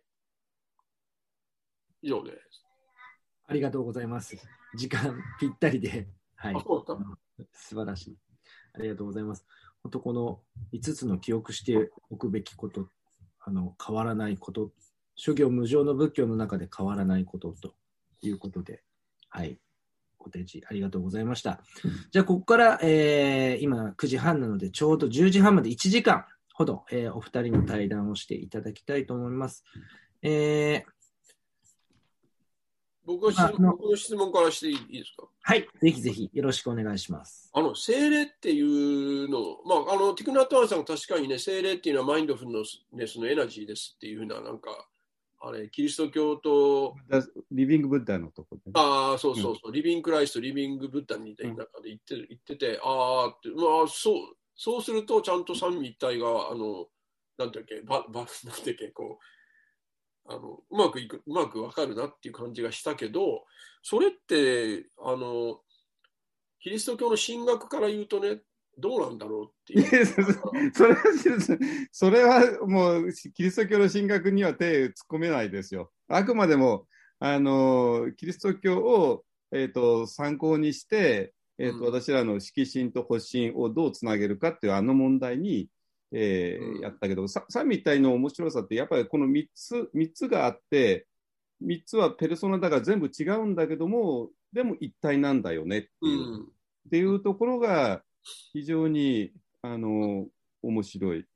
えーっていうのはずっとわ私と石さんがそのアップデートをする部局からずっと話し合ってきたのが、えー、と2.0の、ね、マインドフルネスっていうのはなんか不自然だよねっていうでそれは石尾さんもアメリカで感じて、私はもうミャンマーで感じて、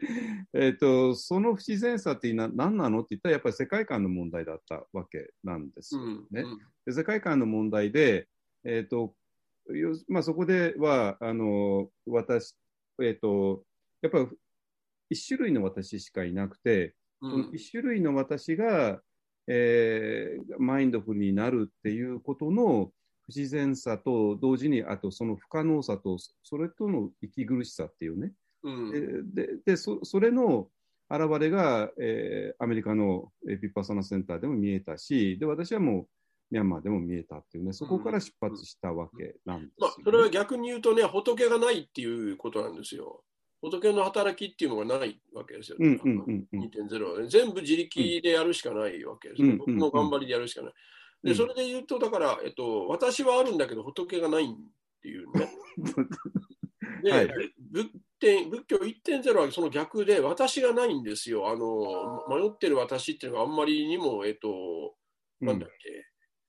なんか偶然的存在みたいで、もう仏の、仏しかいないみたいな感じなんですね。うんうん。だから、その私はどうしてくれるんだっていうのが出てくるわけですよ。仏教1.0に関して。私をどうしたらいいのかっていうね。そうそうそう。はいはい。うん、で、だから、えっと、問題、だから僕らとしては、その一、仏ばっかりでもないし、私ばっかりでもない、そこの、そこの、この、なんだっけ、ああの、働きかけ合いうん、みたいなのが、どうしても問題にせざるを得ないわけですよね。で、それが、だから、あの、さん、あの、あの色神と、あの、仏神っていうのを、確か2回ぐらい前に僕がなんか、あれ、鉄眼、鉄眼さん、鉄眼さんの、あれを弾いたときに、えっと、うん。たまたま出したのが、なんか、えらくりょうさんの、あの、は話の、えっと、うんなんだっけ、キーワードって最近なってる、なってて、なってますよ。なってますよ。なってますよ。散々使わせてもらってるいや。全然いいんですけど、僕ははい発明したわけじゃないんだけど、まあ結局そういうところが問題なわけですよ。うん。ね。で、それは、うん。あの、西洋でもずっと多分同じように問題になってきてるはずなんですよね。この治療と展開の、展開っていうのかな、深深海っていうのか、神、はいはいはいだ。から、うん被造物と創造主の関係ですよね。そうこれ。確かにね、あのどあの人間はね、えっと、ほ仏とか神っていうその超越的なことを、えっと、考えざるを得ないようになってるみたいでね、あのなんか脳脳 neuroscience の人がとな、なぜ神は、人は神を、神っていうものを考えるのかと、ここ目の前にないのに、知覚も、えっと、触りもできないのに、なぜそういうことを考えるのかっていう。うん。でそれは脳の中にそういうのがね、ああのまあ、人間が人間であることの、えっと、大事なのは脳が特別なこの働きするようになってるっていうことだとは思思うんですけど、それの中に、えっとまあ、そういう脳になったときに、必然的にさっきの織り込まれてるっていう表現を使うと、そういうものを考えるような、あのデザインになってるっていうことだよね。いや、だからそこはね、キリスト教の人もばはっきり言って、なんて言う言うかというと、うん。神はえ自分の似姿として人間を作ったって言っちゃってるわけですよ。うんうん。すごくないですか、うん。ね、で神神がいて、その似姿として人間を作ったね。うんだから今の石尾さん的に言うと、すでに我々のブレーンの中に、えっ、と、それを思わざるを得ないように仕仕組まれてる。なぜかって言ったら、我々自身が似姿だからっていうね。っうんていうところですね。まあ、だからそこで神は逆、その逆を言って、僕らはあの人間の似姿に神を想像してるっていう。だからうんうんうん逆でもいいわけやね、説明の仕方としてはね。えっ、と、いや、ちょっと待ってよ。そそれだとね、やっぱり、それだと神様、神を、えっ、と、私らの都合のいいように、えー解釈しちゃうから、そうそうじゃな、うんそうじゃなくて、うん。やっぱあくまでも創造主っていうのはこっちにいて、で、うん。それの似姿として今我々がいるよねってうん。なって、で、だから、もう我々としては、この自分を作ったものね、だから色神からすれば欲しいを思わざるを得ない。うん。欲しいなんて空なるものなんだから、うん。そんなものは色神だけのこの世界では考えられないものなんだけども、うん。でも考えちゃうわけです、我々は。うんうんうんあの一神教の世界でも考えるし、え仏教の仏教でも空なんて変なものを考えざるを得なくなっちゃったわけうん。ですよね。だからそれはもう最初からインプットされている。うんうんというあのキリスト教の考え方の方がもう私はほんいやその通りだなと。いや神の似姿として人間を作ったって、まあ、この間もうミサでやったんだけどいやそういう言葉がなんかもういちいちねズキンズキンとくるんですけどね最近はね。だいぶ洗脳されてきてんじゃないですか。いや、向こうはよ、私も向こうを洗脳してるからね、柳田神父なんかほとんど私、柳田神父と一本が言ってることほとんど同じになってきちゃって、最近は。まあ、それはそれで別にいいと思うけど、いや、神の似姿に人間を、えっと、作ったということを人間が考えることができるように人間はできてる。そう、だって似姿だから。うん。いや、それはあの神が作っ、それは神が作ったということを、えっと、証明はしないよね。それはトートロジーに近いものってあるから、ね。そうですね。うんうんうんうん。だ逆にだから日本がそういうふうに、えっと、神を、えっと、想定したっていうふうに言ってもいいわけだから、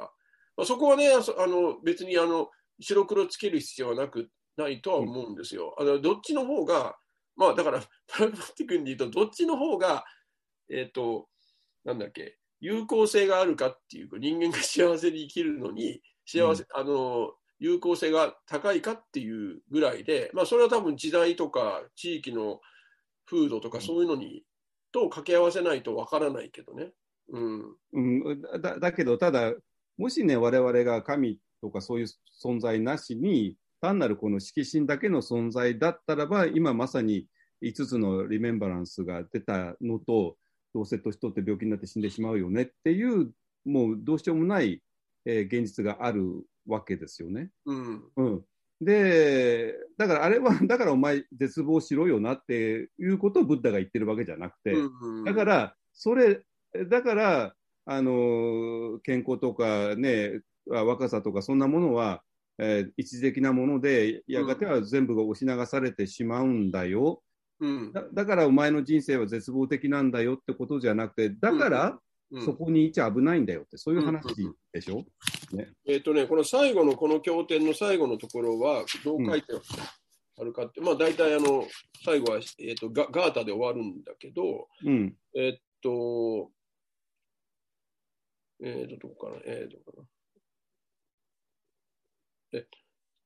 私はこのように物事の依拠なきことを知ってと、要するに頼何者も頼ることができないっていう、これ4日かかる、おごりっていうのは何かに4日かかることだから、僕らが4日かかってるものは実は本当には4日かかれないものであると。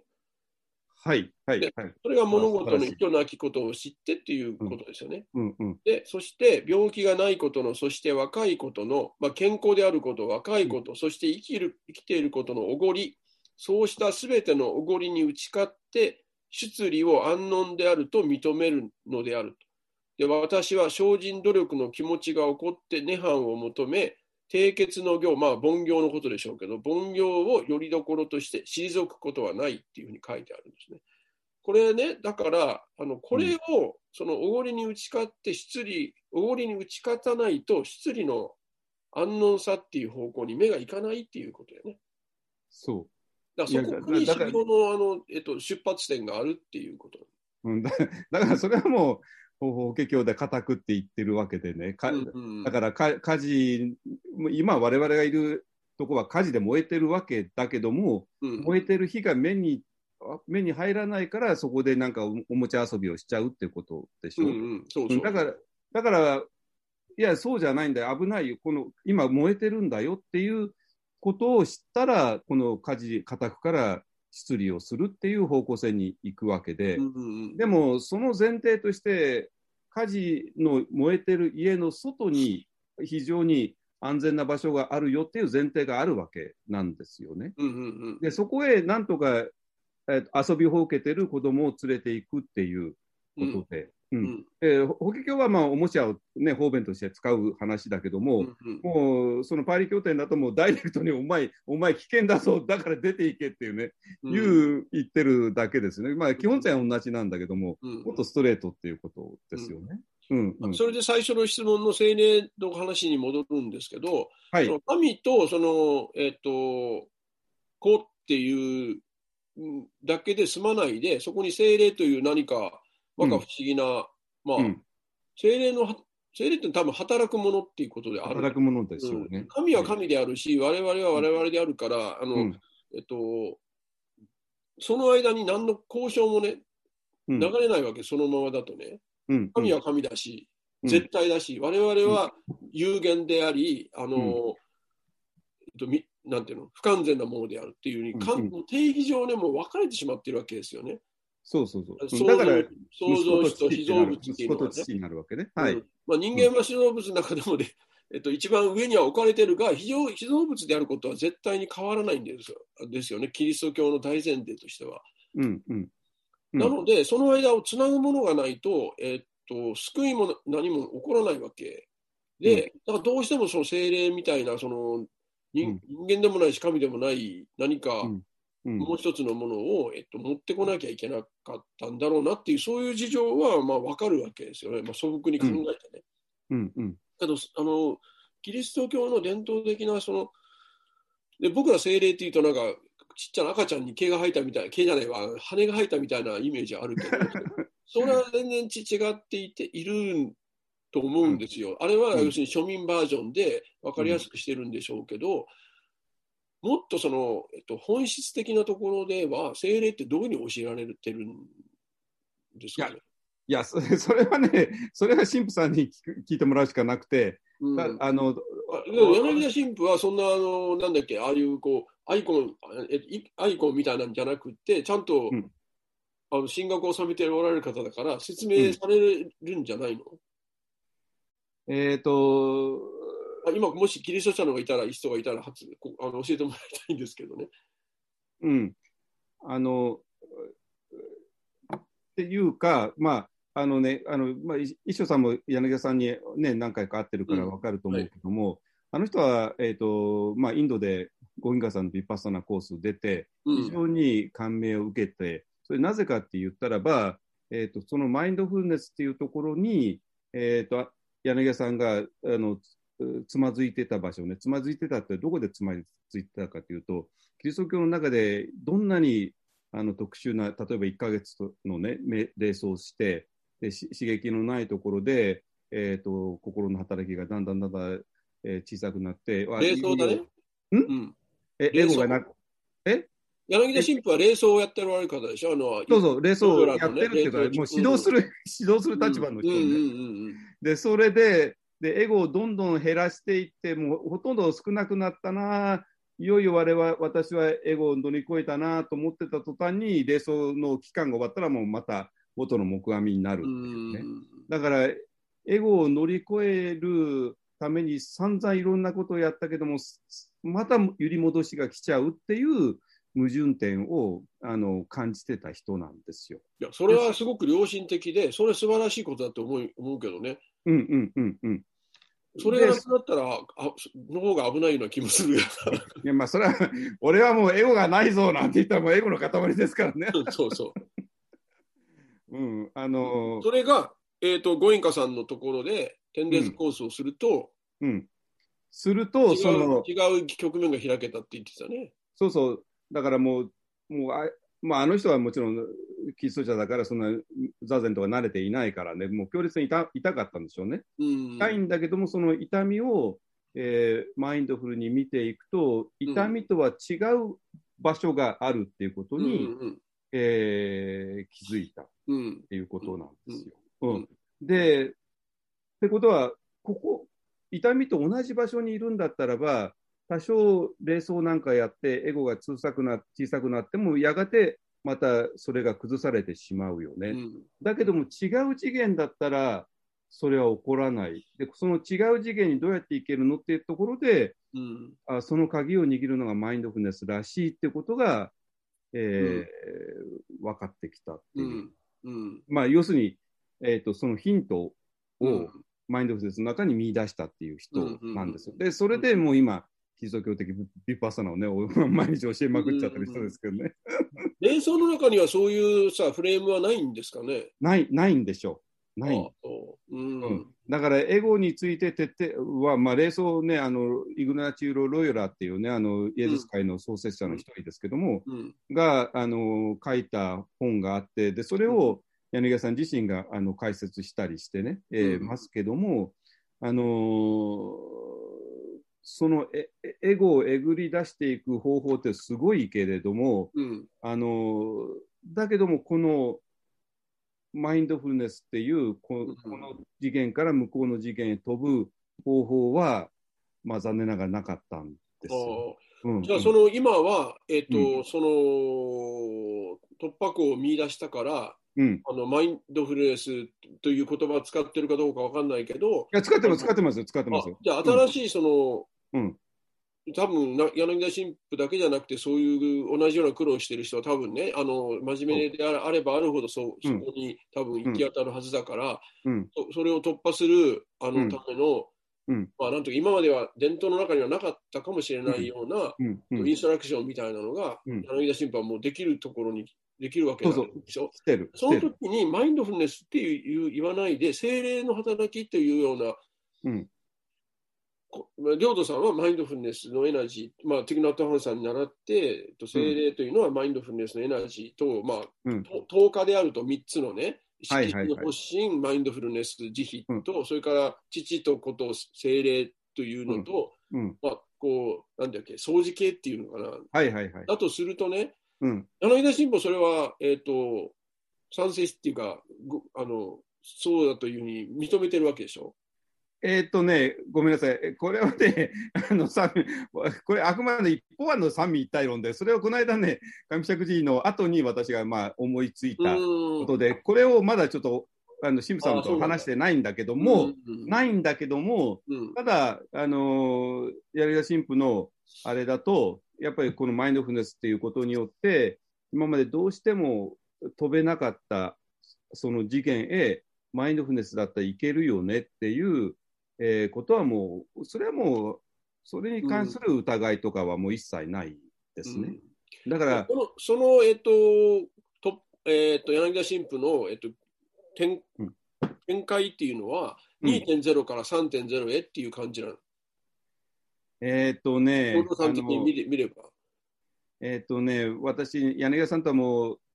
まあ、あの上尺寺でもやってるんだけども、朝カルでね、3回ぐらい対談してるんですよ、うん朝カルってみんなの、ま、目の前でね。うん。でで、最初はね、ちょっとね、あれっていうようなことを言われてたので、それはなぜかって言ったらば、やっぱゴインカさんのあの考えしかなかったからなんですよ。うん。うん、で、ゴインカさんの考えからは、ちょっとそのままキリスト教とは整合性が取れないじゃないですか。うん。わかります、ううんん。ゴインカさんはやっぱり私って言っても、あの、この私しかいないからね。だから、えっ、と、うん。ピ私らのピッチャー、ピッチャー交代理論によると、先発ピッチャーしかいないんですよ、あのーなので、ちょっとね、聞いてても、いや、それだとちょっと、キリスト教とうまく整合性取れないんじゃないのっていうことを最初言わ,、れてたんだけども、その後もう、もうそれそれこそこの間3.0の定談にもね、参加されたりとか、うんうんで私らの本を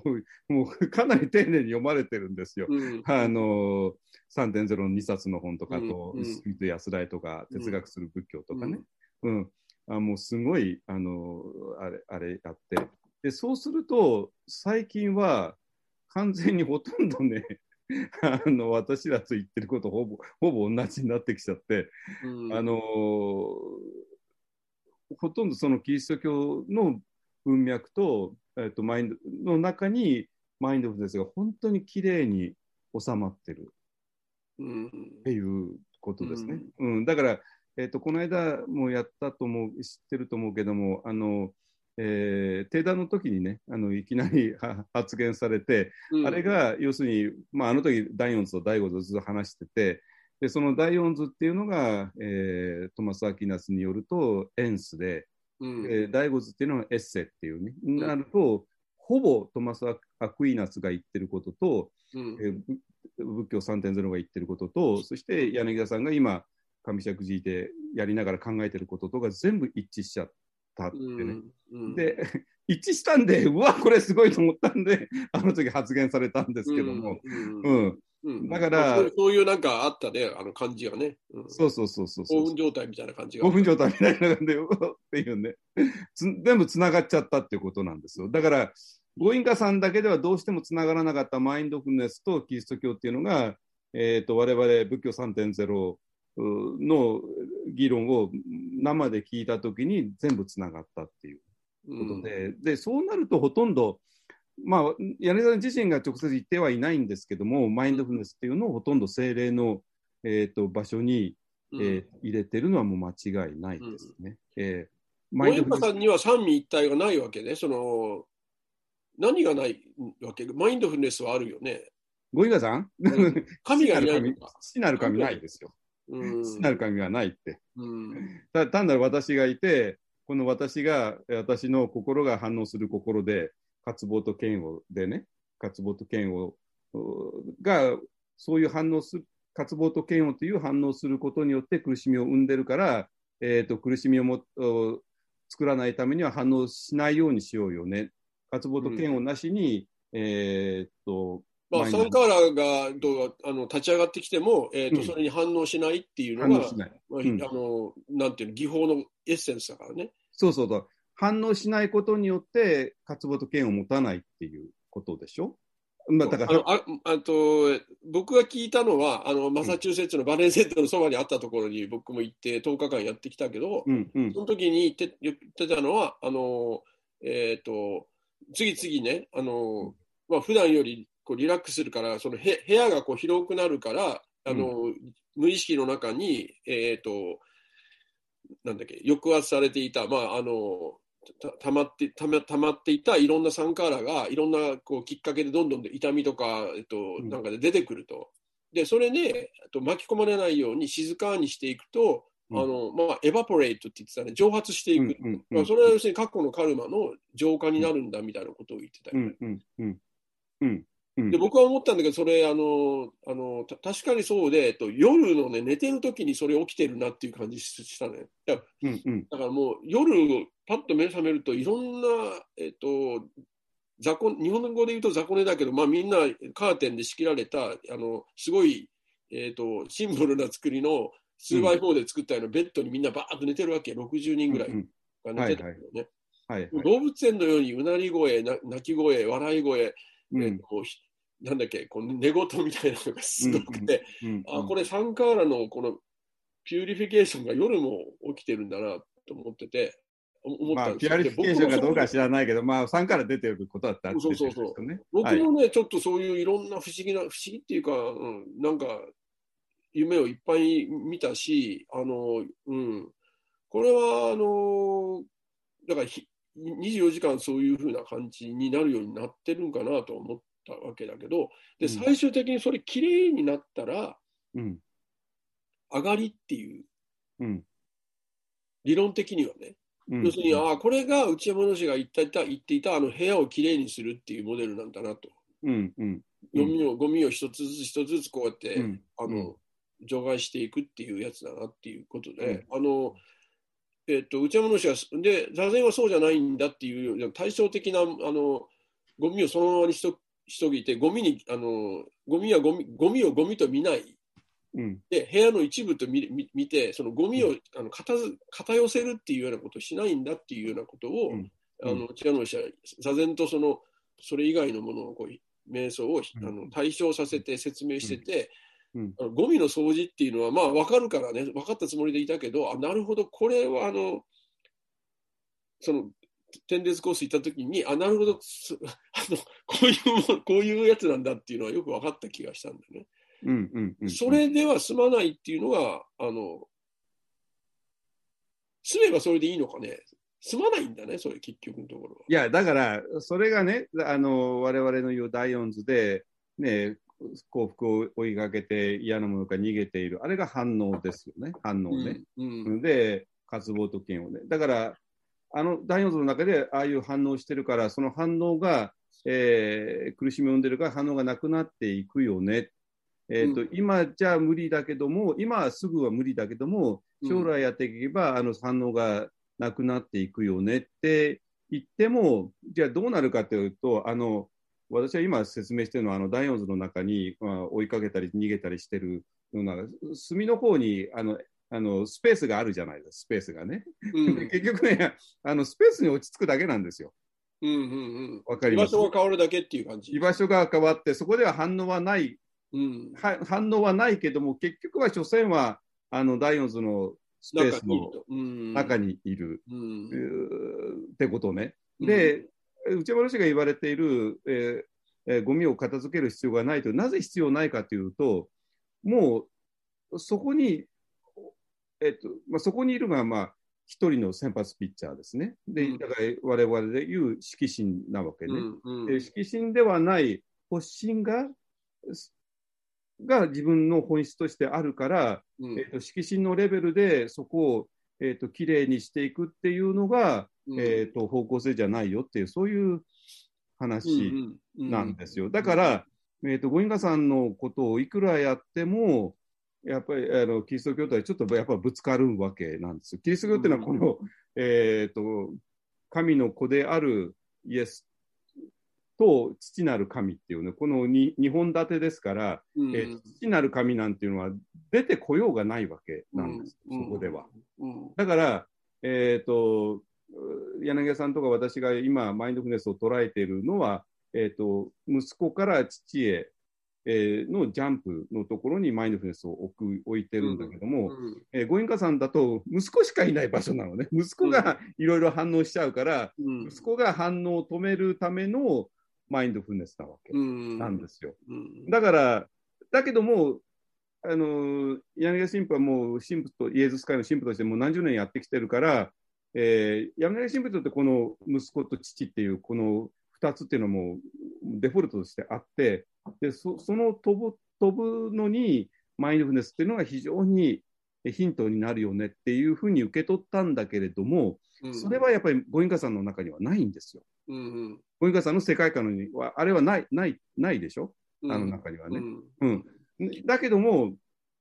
で、それこそまさに3.0でずっと話し合ってきたことそのものだから、うん。だから、えっ、と、柳家さんにとってどうしても欠けていたものね、ご隠家さんだけでは足りなかったものが3.0によって見事にあの補われたんで、うん。でそれで今は、えー完全に3.0の立場で、えーとマインドフルネスを、えー捉えてますね。うん。えーそれによって、この、えー神の子である我々と父なる神とのその2つの次元の違い、でその2つの次元を、えー行ったり来たりすることをが、マインドフルネスによって可能になるっていう。うん。うん。ですね。うん。あの、えっと、すあの掃除でき、なほうきみたいなのが、そのめ瞑想法で、そのち塵を、えっと、こうやってほうきで吐いて、まあ、あの地面きれいにするっていううん。ような、あの例えがね、あの内山老師もしてるし、わ割と内山老師以前からあのそういうのあって、うん。誰かあの前画で、仙外だったかな、このほうきで履いてる絵があって、その「さん」って言って、その絵につけてる、まあ、コメントみたいなやつで、はい。あのえっと、ほうきで履いて地面をきれいにしようとしてるけど、ね、あの地面の上にあるその枯葉とかうん。なんかが、えっとえっと、片付けなきゃいけないもの、あってはいけないものだっていう思い自体がね、あの汚れじゃないのかみたいな「さん」が書いてあるんだね。そう。だそれなんかまさに、あの掃除の意味が違ってくるわけうんですよ。うんうんうんで、それ一つあのき今一緒、あの、りょうさんが言ってるのを聞いて思い出したのと、もう一つはね、僕もどっかで書いたけど、独ソ団教の中に、あの、ガリン禅師の、えっと、詩みたいなのを唱えながら、えっと、歩いてた修行僧がいて、そのガリン禅師っていうのは、えっと、まあ、瞑想マスターだと思いますけど、とガリンにはね、テクニックがあると。で100のし、あの思いが起こったら、それを全部断ずることができる。うん要するに、要するに全部、あの、リアクションを起こさないでね、いらいられるようになんだっていう。だからまずまさに反応しない練習ですね。そうそうそうそう、はいで。それね、でだから、えっと、日々ね、あの菩提っていうのが、えっと、成長するんだみたいな。でだから、いずれそれが、あのえっと、究極までいったら、まあ、アラカンになって、その煩悩が一切ない存在になるんだみたいな詩をね、こうお坊さんが唱えてたら、六祖がそれ聞きとがめてね、そんなことやってたら、ますます地上にね、あのつつなぎ止められてしまうぞっていうふうに言って、じゃあどんなふうに使用したらいいんですかって言ったら、えっと、え絵能にはね、テクニックも何にもないんだっていうのね。だから、どんどんボンボンボン、その、サンカーラがこうああ現れるけど、ほっとくんだって書いてあるね。だから、菩提が、えっと、成長するようなこともないっていう。要するに、究極を目指したりしないんだっていう言い方をしてるね。ただ、うん湧いてくるのに気がついてるだけっていう、まあ、それも言ってないね。気がつくということも言ってないんだ。うんうんだからその辺のスタンスっていうのが、まあ、禅の特徴っていうふうに、まあ、よく言われるわけだけど、うんりょうさんとか僕らはそれが本来の仏教の、えー、とメインだったんじゃないのかっていうところ、まあそういうとね、あの動かさんみたいな 人にあの、なんだっけ、はずだ、ブッダはこうだったはずだろんだって言われて、その文献的なそのバックアップがない、ないその単なる願いを、あの、えっ、と、押し付けてるだけだっていうことになるかもしれないんだけど、まあ、それはしょうがないよね。学いやそ生じゃないからいや、そんなことない、そんなことない、ない、ない、ない、ない。うん、いやいや、だだって、まあまあ、そこで喧嘩するつもりはないんだけど、まあ、僕はそういう仏教をえ選びたいなっていうぐらいの話で僕はいいんですよ。あの何が何でもブッダはそうだったっていうところは言わないけど、僕はね。いや、だからそれは、あたあの、その、今の、なんていうかな、えっ、と、先発ピッチャーが一人しかいない世界観の中では、えーどうしてもは反応することによって苦しみを生んでるんだから反応しないようにしようよね反応しない練習っていうのがしかなくて、反応しない練習をすることによって反応しなくなるところに、えー、ネハンとかアラカンがあるよねっていう、うーこれも世界観からしてそうならざるを得ないわけでうんそういう世界観を持った人があのパリテキストを読んだらそういうふうに読めちゃうんですよ。じゃあその読み方が、まあそういう読むっていうのね。そういう読み方が正しいのかっていうと正しくないですよ、全然。正しくないの。正しくないのよ、本当にま。あ まあいい、まあそれはそれでいい。いやいやいや、いや、だってそれは、それはあなた、あなたが持っている世界観によって読むとそう読めちゃうよっていう話であって、で、それをテキストの正しさっていうのはおかしいっていう話なんですよ。うん。私、私、えっ、と、私は今ちょっとパリテキストを全然解釈してないんだけども、あの、まあ、時間あったらね、あの、解釈して全然違う読み方になります、それは。で、それは私が勝手に解釈してるんではなくて、えっ、と、今までの読み方がある世界観のもとで読んでいたから、そう読めちゃったっていうことで、でそうそう読めちゃうと、それがなんかテキストににサポートされてるっていうのは、それは嘘で、それはあなたの世界観だとそう読めちゃうってだけの話ですね。はい。で、それで、だから、江野さんが、あの、ひあの、批判したのは、えーそれがまさに我が、我が言ってきた2.0的な態度で、で、そうなんだけども、ただ私は江野さんにもちょっと言いたいことがあって、江野さんにも言って、あの、その反応しないで、その、さえー、と3からがな何かが出ていくのを見るだけだよね。ね見るだけだよね。うんはい、見るだけっていうのは何かっていうと、マインドフルネスなんですよ。マインドフルネスね。うんうんでで、そのマインドフルネスが、ゴインカさんのマインドフルネスと全く違う意味になるわけ。うんゴインゴインカさんのマインドフルネスっていうのは、反応しないで、えー、と体の感覚なり、3から見る見ようよねっていう意味。ね、だからそれが、えー、とマインドフルネスは掃除の意味になっちゃってるわけなんですよ。でしょうんうんそうですねまあ、だからさ反応しなければ、えっ、と、その無意識の中に溜まっていたエネルギーが、うあの消化さ消化されていうか消費されて、うん。要するに消えるっていう説明の仕方してたね。こうん、のだから、だから反応することによって、どんどん汚れていくんだから、うん反応し逆に言うと、ほ反応しないことが心の法事になったり、心の選択になるっていう、そういう理論なんですよ。うんうん理理論なわけね。まあ、それを そういうことは起こるんじゃない？それ自体はね。いや、それはもう当然起こりますよ。うん起こるんだけども、えー、とまず第一として、それはキリがないって話ね、キリがない。ね。うん キリがないってことと、それ、あと何年やるのって話で、うんで、そやれば多少のあれがあるから、これを1年、2年、3年ずっとやってればどうにかなるんじゃないのって言ったら、すいません、なりません。ならないの。ならないのって言ったら、なぜかって言ったら、同じ場所にいるからうんうんなんですよ。たとえなだから、だからなってもね。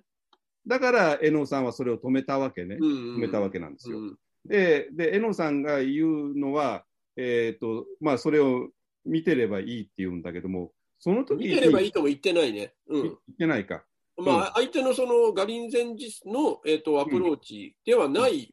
全部裏返して言ってるだけで、せうんポジティブにこうしろっていうことは言ってないですね。だからそこでね、そこでポジティブにこうするっていう方法が。マインドフルネスなんですよ。だけども、ゴインカさんの世界観の中のマインドフルネスでは全くなくて、全く違うマインドフルネスね。だからそれを今私らが精霊としてのマインドフルネスとか、えー言っていて、せだからそのむ息子、神の息子と父なる神と結ぶこの2つのものね。うんえー、とこの間から言うと、色心と保身と結ぶものうんですね。うんで、これを結ぶものが、えー、とマインドフルネスっていう非常に具体的なやり方うんなんですよ。だから、だから今、江野さんが何も言ってないって、あのね、一緒さん言われたけども、だからだからそこがちょっと弱かったわけじゃないですか。まあそ、そういえばそうだね。うんうんうん、弱弱くてで、それでマインドフルネスっていうと、もうすぐにあのその江野さんが批判したお坊さんとかのやり方のように、まあ、前奏たちは誤解しちゃったんだけども、うんじゃなくて、私がずっと言ってるマインドフルネスっていうのは、そうではなくて、うん。えーこの、えー息子と父とをね、結ぶもの、色心と保身とを結ぶものとしてのマインドフルネスですね。うん。いやうんこの精霊ってどっからやってきたものなの神から来たものなの？あの人間が発明したものなの？そこ。だから、だから三位一体なんですよ。三位三つのものが一つになってるっていうね。うん。だから、俺が発明したんだったらいけるわけないわけね。うん。うん。えー息子、息子が頭で考えたものだったらいけるわけなくて。うん。だから、だから精霊っていうのは、まあ、いや、ま、ま、今の衣装さんの質問が、ま、もう本当にその通りで、うん。ある意味神から来てる。うん。で、父なる神っていうのはもう形がないものじゃないですか。うん。父なる神っていうのは形もなくてうん空なるものなわけね。うん。それはもうどうしようもないものなんですよ。うん。なんだけども、マインドフルネスとか慈悲っていうのは、ある意味非常に具体的なわけうんなんですよ。うんで、その具体的な方法を使うことによって、我々、私は息子と父と結ぶものとしてある。うんだから、息子と父と精霊とっていうね、これ、3つが3つ全然違うものなんだけども、それが1つである。うん、それは分かる分かる。うんうんっていうふうに捉えたら、うん今までの謎が全部解けちゃうんじゃないかって思うんうんですけどね。まあ、道元さんがその座禅は仏業であるとかね、仏祖の方であるとかって言ってるのは、その有力あのですね。起はい。源はね、人間の方から出てきたものではなく、うん。そのぶあのまあまああの横山祖道老師なんかだと、えっとうん座奏降臨って降臨降臨ね。天から降りてきたもんだっていうし、まあ、そんな、えっと、日本神話の表現をね、借りるまでもなく、あの、うん仏仏教学の中に北海通るっていう言葉があるんですよ。北海からね、等しくはい流れ出てきたものっていう意味があるんですよ。うんうん。うんこれは、あの僕らがあのテテクニックとかテクノロジーとして、うんメソッドとしてひねり出したものじゃななくって、その、人間のその限られたあの目的意識から、うんえっと、ひねり出してきたものではなくって、うんうんうん。うん。というふうにあの言わざるを得ないものが仏教の中の、まあ、念仏にしてもそうだし、うん。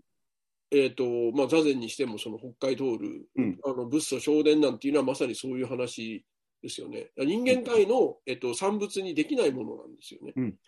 で、たとえそうなだったとしても、さたとえそうだったとしても、えっと、人間はそうじゃないものを考え、えっと、どういうか、そうじゃないという意味をね、あの、見出し、そうじゃない意味というのをプロダクトできて、で、ある行いに対して、そういうその人間界の中のものじゃないっていう、うん。あの意味付けをね、与えることができるんですよ。それは、文字通りね、神様とか仏様がお、なんか、超越的に与えたもんじゃなくてもいい、別にそれはいいんですよ。あの、それがそうだっていうふうに僕らが、えっと、あの、えっと、なんうの？そういうその与えた意味を、えっと、不可侵の意味を、不可侵ってあの、犯すことができない意味を、うん。えっと、本当にそこに、えっと、ちゃんと、なんていうんですかね、ほ保証することができたら、それは意味を、意味とうん。効果を僕らの生活の中に持つことができるんですよ。うん。うん。そういうふうに、あの、超越的な、超越論的な、超越論的な、また、長い、長い超越論と超越的はだいぶえらい違うので、超越論的な、あの、うんものを、えっと、んこの刑事化に、刑事化って僕らがやあの近くにはいはい。形、形ある世界でね。ちゃんと、あの、うん持たないとダメなんですよ。それがさっき言った、あの、変わらないものっていううん、うん。ふうに、あの、うんこそこにしか宗教性ってないないですよ。で、大体僕らが宗教的と言ったのは、みんなその、そういうもんじゃなくて、その周りに、えっと、二次的、三次的にこうなんか作られた、やっぱり刑事化的なもの。うん。なんですよ。だからもっと、だからそういうのはもうずもう全部取り払ってもいい、取り払って最後に残るもの。うん。のところに目をつけないと、多分僕らにとってはそれこそ、あの、なんだっけ、ブッダが言ってたように、あの、頼りにならないものを頼って、それに、えーとだから逆に言うと、おおごっている、おごりのうん。一経済になってしまうんじゃないか。宗教というおごりっていうよね、私は神様に信じているというおごりっていう、うん。私はこの修行で何か得たっていうおごりっていうのがどんどんね、あのおごりというふうに言われるものがどんどんあの、拡大再生産されるだけになるんじゃないかなっていうふうに思う。うん。今は特にそういうものにすがりたがるから、うん。マスクにすがり、手洗いにすがり、うん。そのワクチンにすがりっていうふうになってるからね。うん。うん。うん。あのあとね、えっと、キリスト教で、まあ、ドキッとするのがあのメシアっていう考え方なんです。救世主ね。救世主だから救世主って言ったら何なのって言ったら、もう、うまさにささっきの,、ね、あのパリ協定にあったけども、私たちは小老病死の存在で、もうこれはどうしようもないよね。でまあ、普通はもうどうしようもないから、もうそこから目をそらしちゃって、うんね、言うけども、目をそらすなよっていういう時ね。うんで、その時に、うそこから救い出すのって一体何なのって言ったら、結局あなたの本質はそこににはなくて、この今言った星の世界とかね、父なる神の世界とかっていう、そこがあなたの本当の本質なんだよっていうことを、えーのが究極で、で、それだから、えっ、と、キリスト教的に表現をすると、イエスのことをメシアと信じる人は、えーうん。みんな神の国から来た人ですっていうような表現をするわけなんですよ、あの人。うんうん。だから、要するにイエスっていうのはまさに神の子ってことは、うん発信を主,、えー主体とする色神である。えーとうんイエスの普通の人間でもあるから、うん。我々と同じに形ある人間でもあるから。うんうん、だけども、その本質は父なる神から来てるから。うんで、発発信を主体とする色神でもある、そういう存在としてのイエスだから、だからメシアなわけですね。救世主なわけね。うんえーだからそれを、えー信じる人は、あなたが信じるんだったらば、イエスっていうのをそういうメシアとして信じるんだったらば、それがあなた自身が神の国から来てるっていうこと。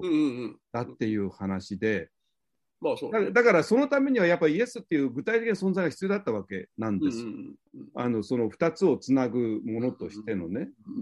でで、私らに必要なのは、えー、とそこでずっと今日の 今日のなんかテーマになっちゃったんだけど、あの精霊っていうことで、うん。精霊としての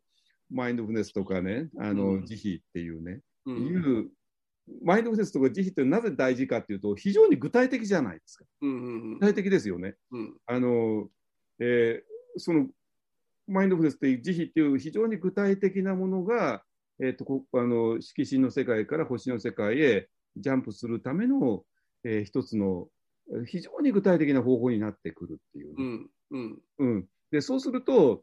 ゴインガさんのマインドフルネスと全く違う意味でのマインドフルネス。で最初からここっちからここへ飛ぶためのマインドフルネスで、飛んだ後に飛んだ先からもう一回こっちの世界を見るマインドフルネスっていうね、うんうんで、そして見るときにそれはもちろんと当然アガペの視線だし、慈悲の視線に当然なるから、うん。あだからこここが、えー、とマインドフルネスと慈悲、マインドフルネスとアガペによって、うん。えーここを行ったり来たりすることができるっていうね。だから、うん行ったり来たりがもう一つになってる一つ、一つ、うん、一つ。ね。だから、えっ、と、まあ、えのさんの言うこともちろんわかるんだけども、我々はもうちょっと具体性が必ああ要でそれは分、かる。前提は、まあ、全部あの否定否定だけで、あのうん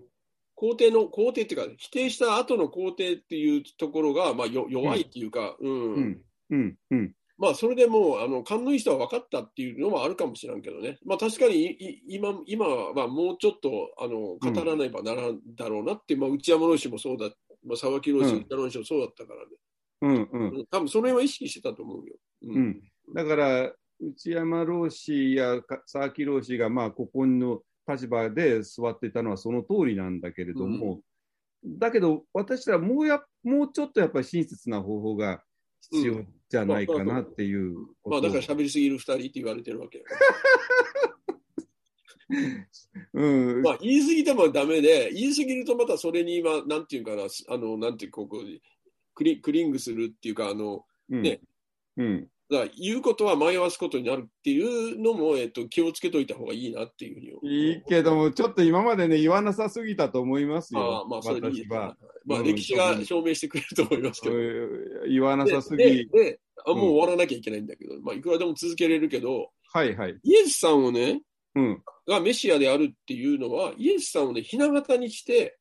イエスがそうだから我々もそうであるって、我々が実はメシアなんだ。我々一人一人がメシアにならなきゃいけない。メシアであるっていう、うんイエスと同じうん。同格である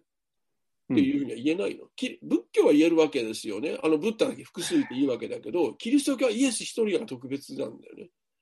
そこが、いや、いやもうね、柳田神父ぐらいになると、イエスもやっぱり、イエスっていうのはあくまでもその代表例であって、まあ、ひな形ね。うん。ひな形であって、そしてそれはあなたもそうなんだよっていうね。あなたもまた神の国から来てるんだよ。ね。イエス、イエス様だけが神の国から来たわけじゃなくて、あのあなたもそうなんだよ。じゃあなぜイエスだけがあんな、ね、悲惨な最後になったのって言ったらは、やっぱり何かが死ななきゃいけなかったわけですよ。うん。何かがね。うん。で、その、それを代表してイエス様が亡くなった。うん。うんだから、私もね、やっぱり正直言うと十字架っていうのはちょっと怖いとこがあったんですよ、今まで見るのがね。うんあの、まあ、特にね、私イタリアいたじゃない。イタリアのね、古い教会の十字架がとんでもないのよ、本当に。もうすごくてね。でちょっと怖かったんだけど、今回ね、私、上尺寺で十字架を見て、あの、怖さってなくて、怖さってなくて、あれは何かって言ったら、やっぱり私の中の何かが完全に死んでいる、死ん死ななきゃいけなく、それのシンボルなんですよ。うん。そして何かが死なない限り、私は向こうへ飛べない。うん。うん、だからあの、なぜキリスト教の人たちがあそこまで十字架っていうものにこだわったかっていう、こだわってきたのかって言ったらば、このやっぱり何かが死ぬ必要がある。うん、でも、多くの人は私の代わりに死んでくれたと思ってる。私が死なないとダメでしょ。そう、えっ、と、本当のひな形だったらね、イエスがうん向、こうに起こるんじゃなくて、ここに起こらなきゃいけない。そうそうそうでれの一つの先駆け、あの、お手本みたい。だけど、これは多分、あの、少し前なら火あぶりになってることだと思ったから、僕はそういう話をや柳田神父にと一緒にあそこの、あの、あの、ね、えっ、と、瞑想のリトリートのややってるとこ行った時に、まず行ったら、あの、今は火あぶりにならないから大丈夫ですっていう そんなこと言ったらもういい、柳さんが言ってることなんかもうすごいよ、本当に。今、昔かいら。やでもそれは多分ものすごい、えっ、と、時間がかかると思う。だって、屋台骨揺らがすような話じゃない、それは。うん、かな。なんで進歩は簡単に言うけど、ちょっと無理なんじゃない？まあ日本だったら OK かな。まあ、でもイタリアなんか言えないと思うよ。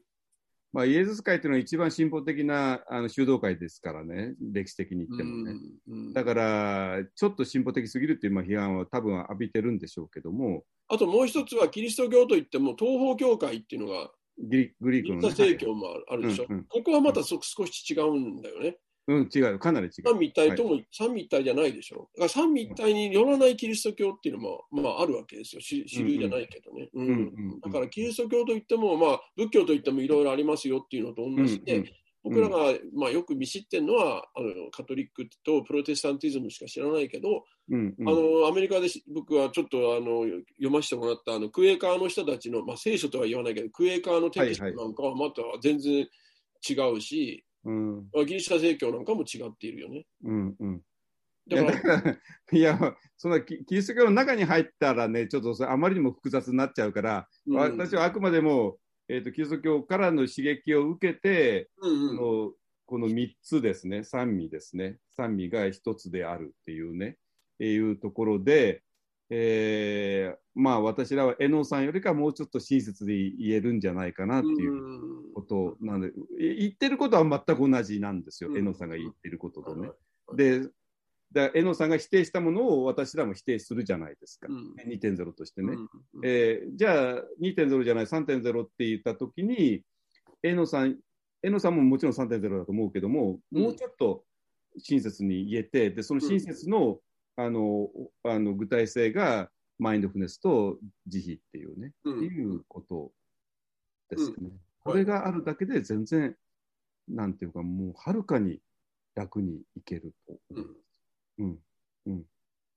まあ、これで止めた方がいいんじゃない？はいはい、そうだレフェね。リーがとストップしないとずっと続いちゃうよ。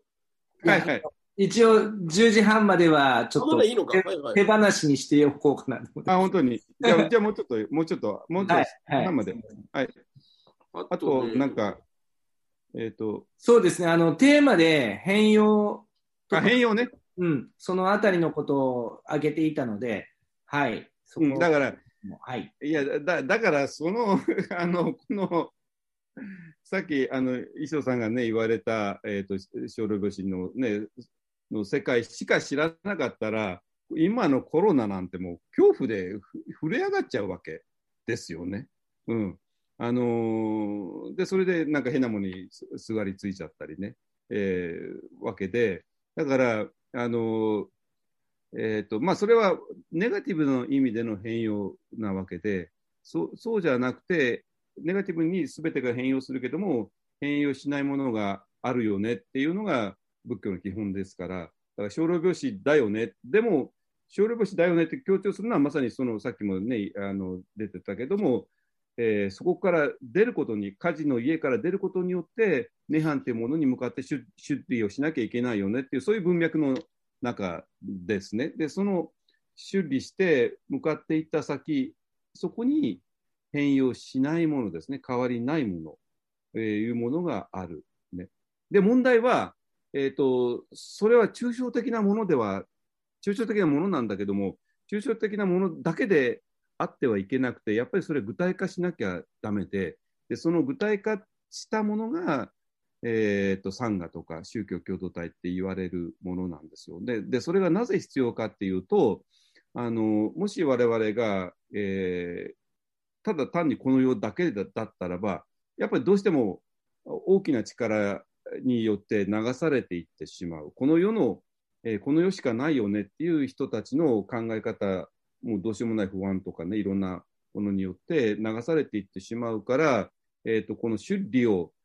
えー目指す方向で生きていこうと決めた人たちっていうのは、やっぱりね、ちょっとお互いに協力し合わないと、ちょっと負けちゃうっていうことですね。で、この協力するために、まあ、まあ、今日のこのズームっていうのも完全に ネット上で今集まってるけども、もちろんこういうのも大事だし、あとリアルに集まるのも大事だし、あの、それを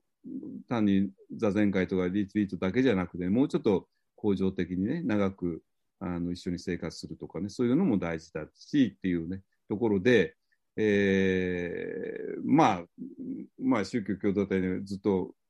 やってたんだけども、まあ、このコロナの後でね、えーまあ、コロナ、まあ、なんとかワクチンで落ち着くと思いますけども、えっ、と、まあ、ちょっとね、まあ、私らは、えー私らっていうか、一方案はね、あの、もうちょっと、この出費をした、ここをね、えーもうちょっと具体的なものをね、作っていきたいなとは思ってますけどね。だから、変容、ネガティブな意味での変容に負けない、えー場所っていうのかな。はい。です。はい。じゃあ、磯田さんどうぞ。えっと、なんだっけ、あの、パーリー仏典の中に、あの、自らを島島とせよって書いてあるなあのまあ、自灯明っていうふうに訳されてるけど、まあ、島の方が僕はイメージとしてはいいのかなっていう。明かりとかね。はい。うんうんその周り、島の周りはこう、なんか波がこうやって、ね、あの流されていくようだけど、島っていうところはその波の中で動かないものっていうようなイメージがあるから、僕は自らを島とせよっていうのはいいいいかなっていうふうに思うんですけど、あの、まあ、領土さんの場合はその共共同体、宗教共同体、まあ、イタリア、領土さんいた時そういうのを、あの、キリスト者との間にそういうのを作ろうって言ってね、僕らの師匠が言ってやったけどね、まあ、まあ、時期尚早というか、あの、うんうんなったっていうか、けど、まあ、それをず、まあ、なんだっけ、領土さんの中では未完のプロジェクトとしてずっと多分うん。持っているのかなっていうふうに、うんまあ、聞いてて思ったけどね。うんうん。いや、これ、本当にね、まあ、石野さんも長い付き合いだからあれだけど、まあ何回もいろいろやって失敗したものっていっぱいあるんですよね。うん 失敗して、なんだけども、なんと30年ぶりにそれが復活するとかね、そういうのが本当面白くて、うんあの30年前失敗したよね。うんで終わりじゃなくてね。うんでそれが30年後の全く新しい環境の中で、えー、と自然な形で復活して、うんあのーまあ、イタリアのカトリックとの対話っていうのは、まあまあ、ある程度やったんだけど、もうまあそこまででね。でも、うんそしたら日本に戻ってきて、求めてもいないのに、カトリックの神父さんの方から私に近づいてきて、うんで、一緒にコラボコラボしようよねって話になって、うんもう毎年やるようになってっていうね。まあ、それは前のその失敗というか、あの前の経経験というか、やった、うん。まあ、カルマっていうのが、その最後の5つのファイブリメンバランスの最後ね、やったことは失敗だろうが成功だろうが、うんやったことは必ずカルマとして自分にうん、あの突き従ってくるっていうやつん。の例じゃないかなと思いますけどね。そうですね。うんうんうん。まあだからそれは、えっと、どういうふうにそのその突き従ってきたカルマがどういうふうに実を結ぶかは、まあこれから、えっと、見物させていただくとしてうん楽しみにしてますけどね。うんうんうん。いや、ほいや、本当にね、本当にそそうなんですよ。だから、なんていうのは、まあそれは恐ろしいぐらいにそういうつながってるっていう感じはするけどね、あのこういう。すするでしょう。もう私はこんなこと40年もやってるから、うんねえ、全部がつながっちゃって、あのーまあ、直近の10年のことにしてもね、10年で、これ一体何のためにやってるのかよく分からなかったことが、10年やることによって形になっちゃうとかね、いうのが、そればっかりなんですよ。まあ、最近大体ね、僕らは、えっと、安泰寺で出会ったところから、なんか、うんくっついたり離れたりしながら、で、たまたま僕もここにか入りませんかって言われてきたら、りょうさんがすぐ近くに入ってくるから。それで対談した本がそのアップデートする仏教みたいなのになっちゃうし、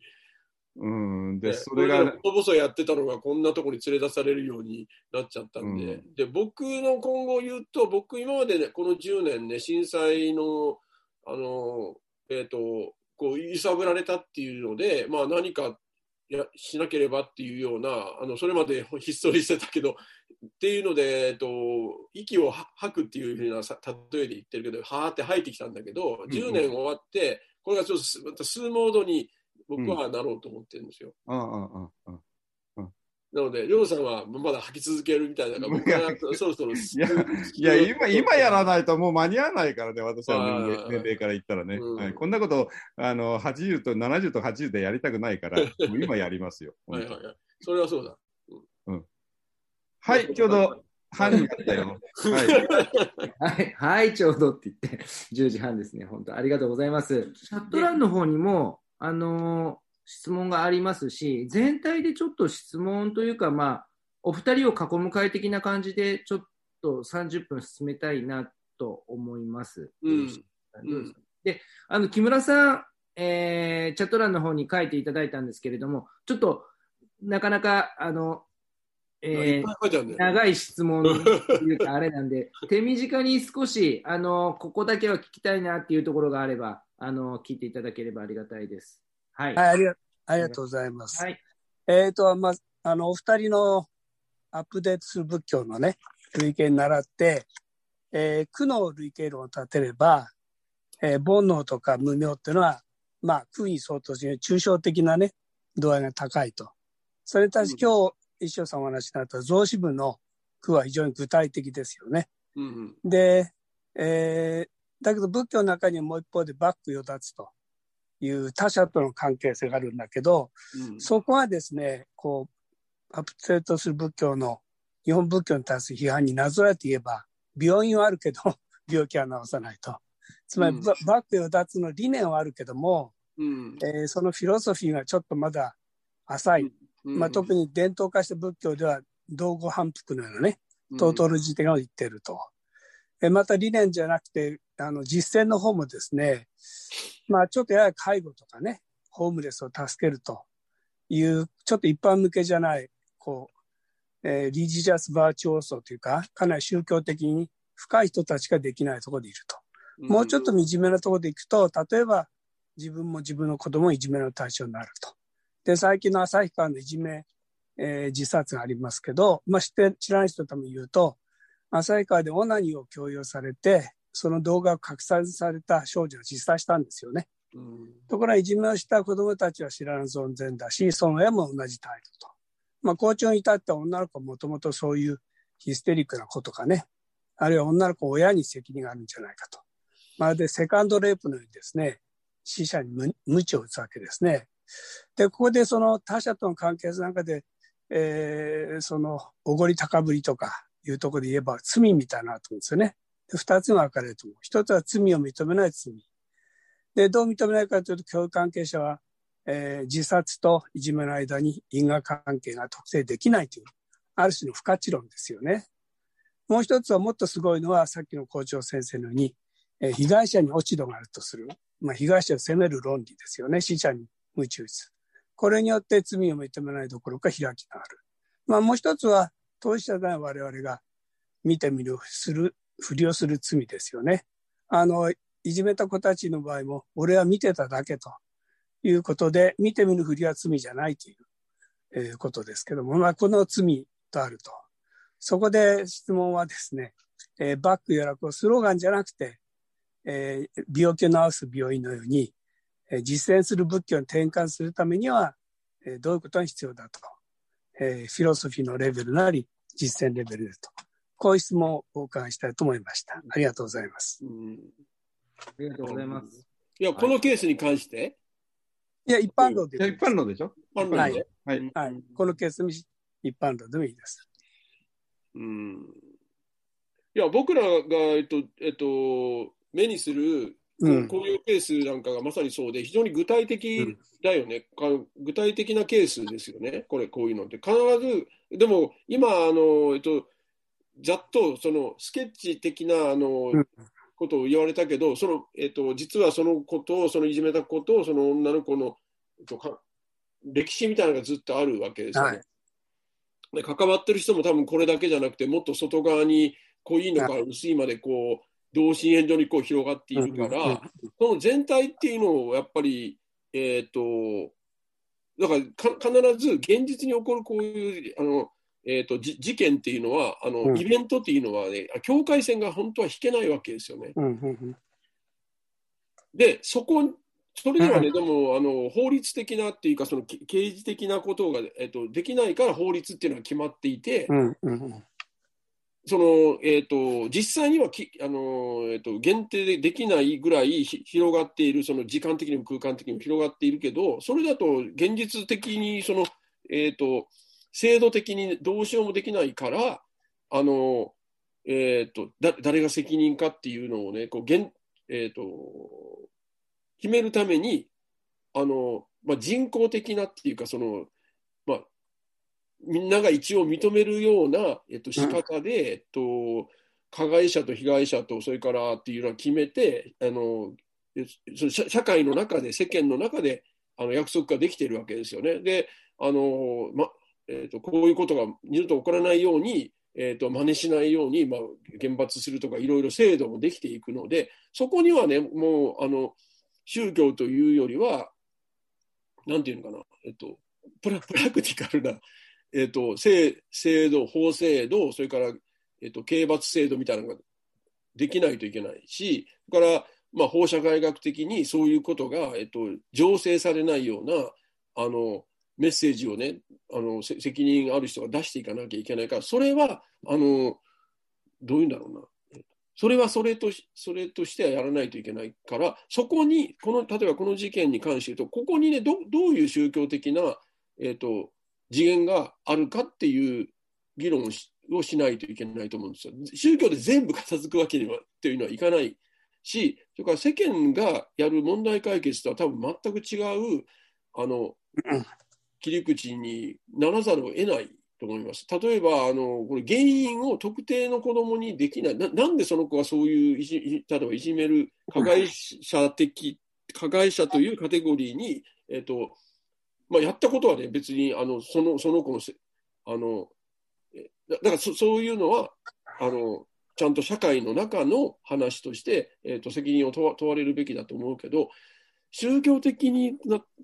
ということで質問されるんだったら、そういうふうな展開ではないあのこれ全体状況の見方っていうのがねあのできなきゃいけないけど、それはほとんど、そんなこと言ったらあの誰も悪くないのかみたいな感じで、多分あのリアクションがいっぱい来るんじゃないかなと思いますけど、僕は実はそういう議論もちゃんとできるような、あの、訓練っていうのか、えっと、僕はそういうのほとんど、えっと、身につけずに来てると思います。あの、えっと、世間内の、えっと、ロジックしか知らないんで、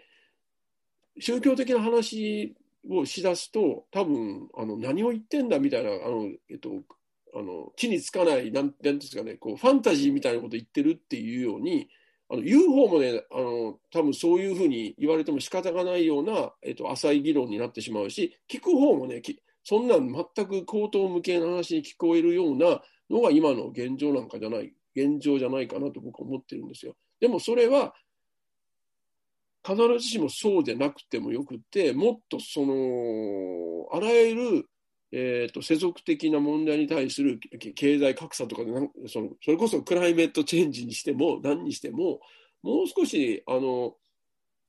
世間内のテクノロジーとか法制度とか、それじゃない次元の、あの、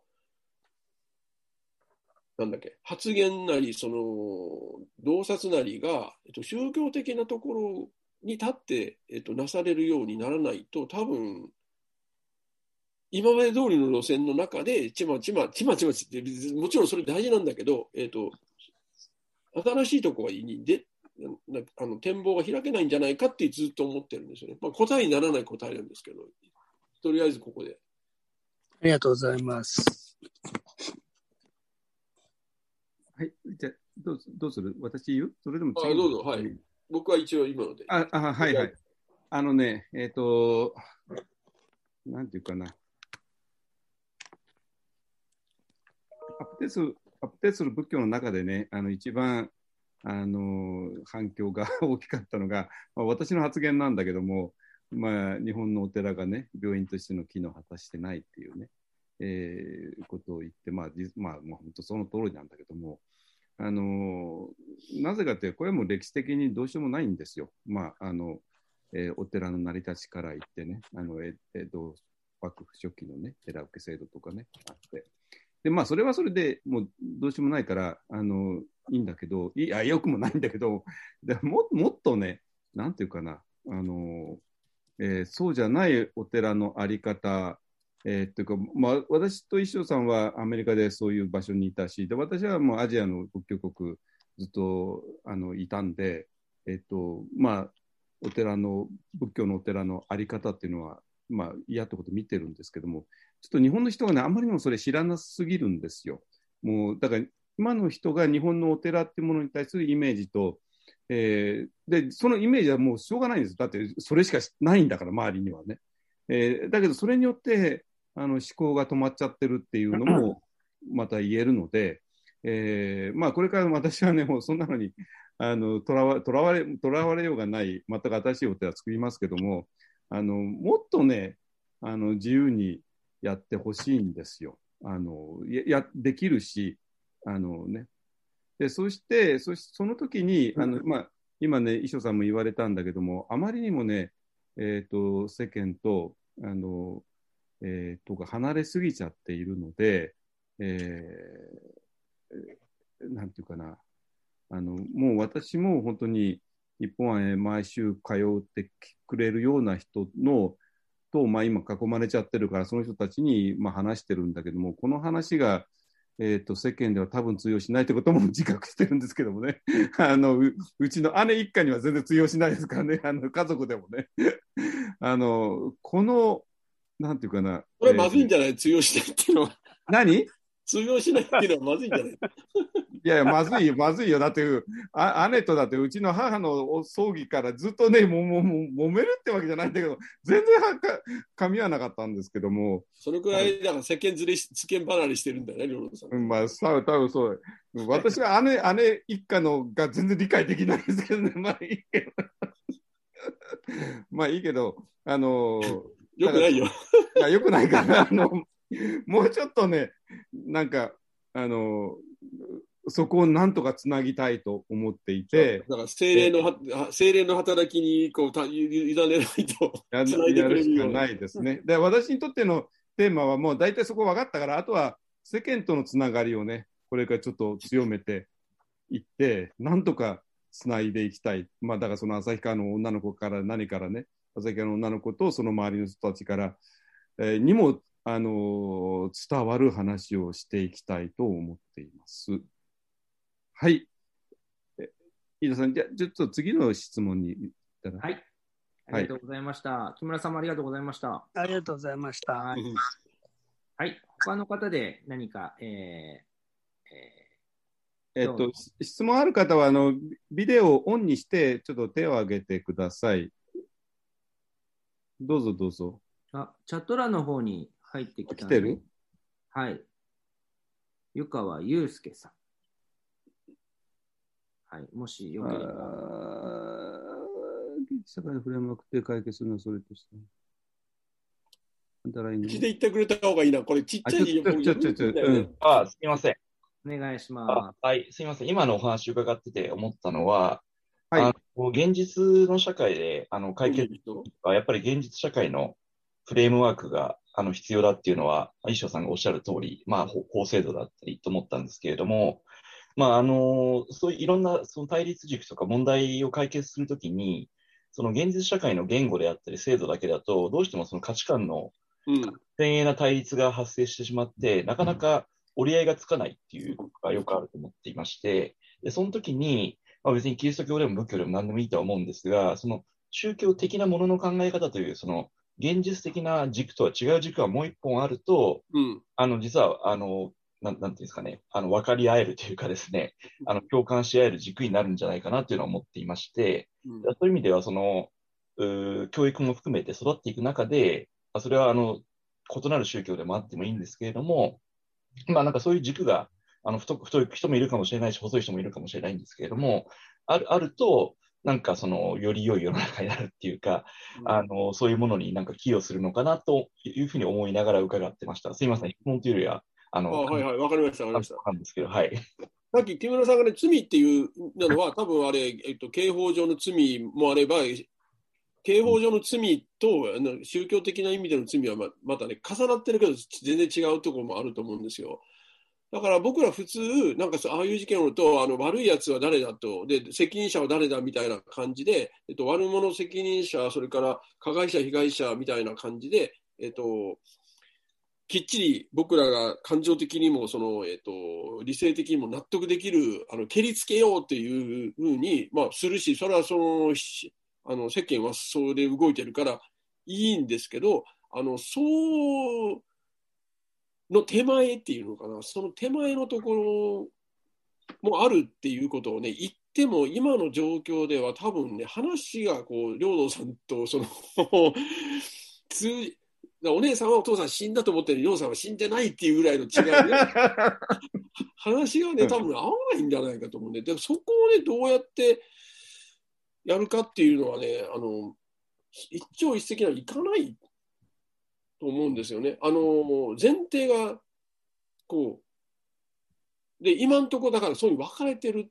わけですよ。例えばね近代っていうのはあの宗教は内面それからその法制度は外側みたいな感じでだから外側は宗教者であろうが非宗教者であろうがそあの誰でも従わなきゃいけない。で宗教は内面の世界の話っていうに外と内にこう分けて外側は科学テクノロジーが面倒を見るが内面は、え宗教が見るみたいなんで始まったけどその内面もその精神医学やカウンセリングやその臨床心理で面倒を見るっていうことになっちゃったので無宗教がもうあの居場所がないなくなってるんですよね今今までのあり方ではね。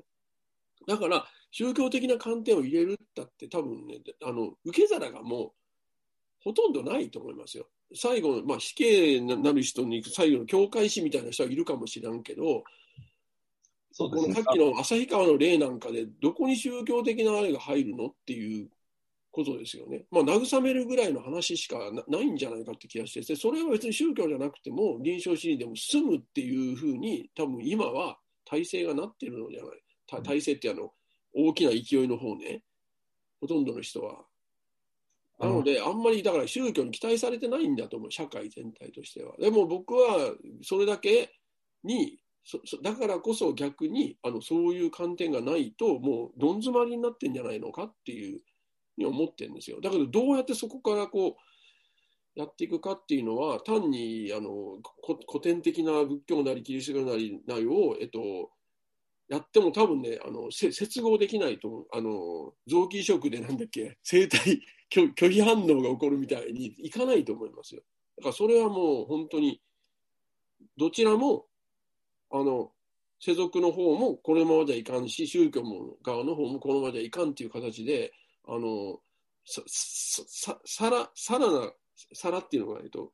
リニューアルしないといけないと思いますよ。まあ、それが多分い、あの、近代、この、こ今日のテーマの変容みたいなもんで、それ迫られ、いろんな面で迫られてるんですよ。あの、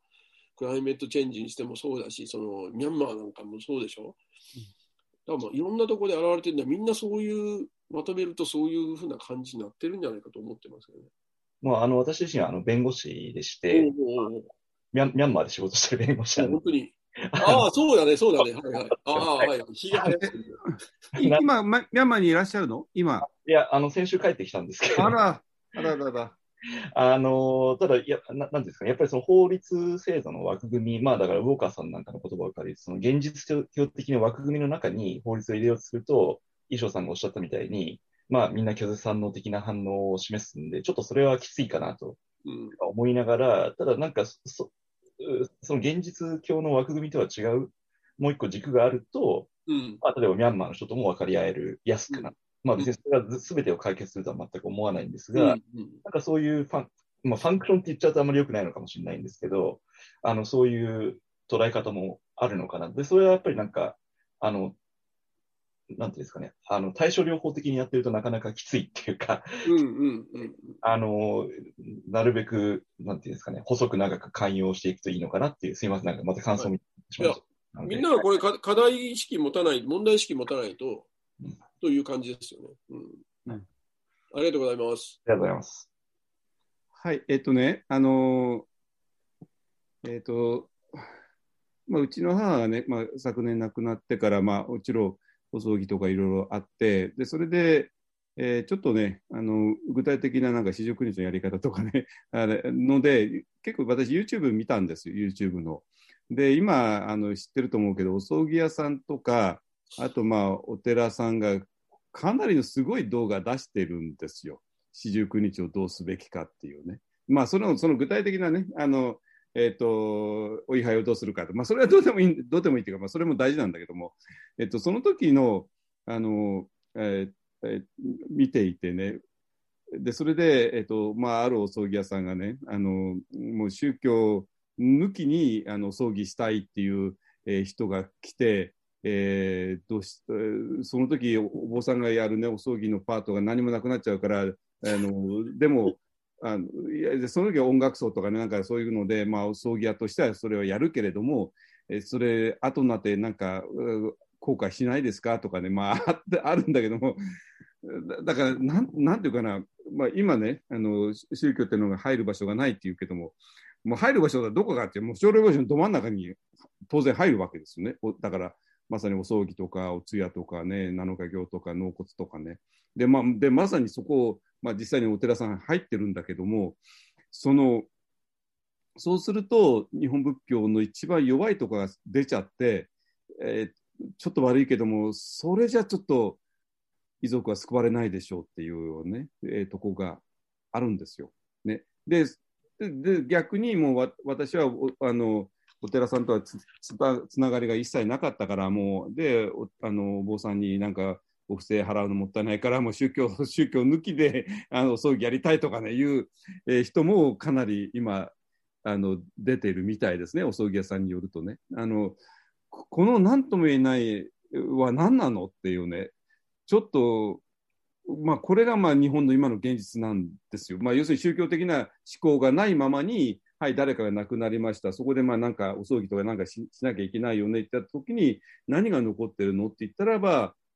まあ本当にそのもう大混乱となんか薄っぺらなものとしか残ってないっていうね。これはちょっと非常にまずくて、だから、えっ、と、まずはね、あのー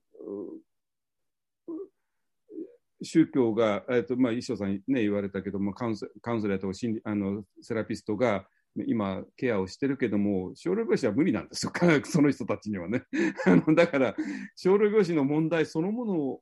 をもっとダイレクトに宗教が扱わなきゃいけないし、えーそこいら辺からうまく入り口があってでそこからさらに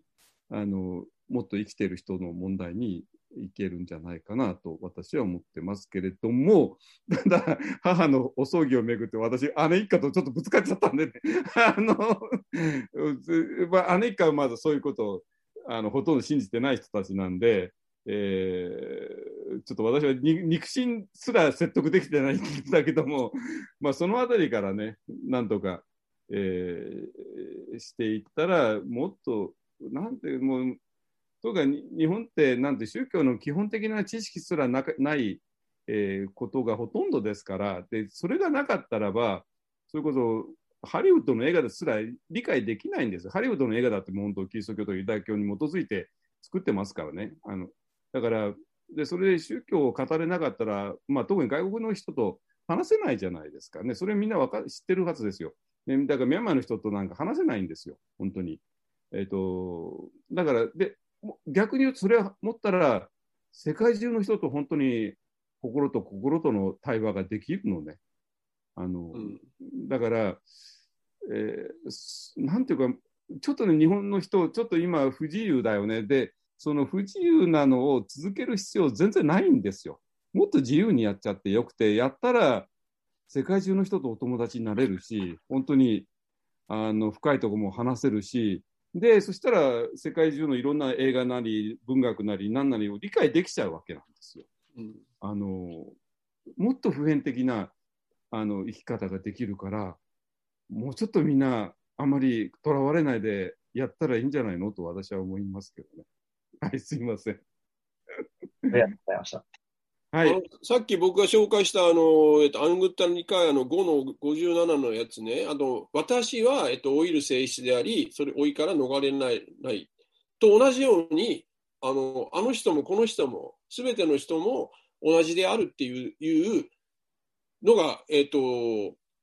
その洗洗脳っていうか、その、えっと、洗脳じゃなんつうんだこうち、えっと、強制じゃなくて、本当にこう、ハートにちゃんと落ちて、あの、見る、いればね、これレバの話だけど、あの、多分ね、人のとの関係とか、その変わってくると思うんですよ。だからそういう、まあ非常に遠い、まだブッダのプロジあの、えっ、と、森田正夫さんだったかな？これ名前出さない。これ、ブッダの、えっと、プロジェクトって、あの、失敗し続けてるんじゃないですかって、領土さんじゃないけど、失敗し続けてるんじゃないですかって、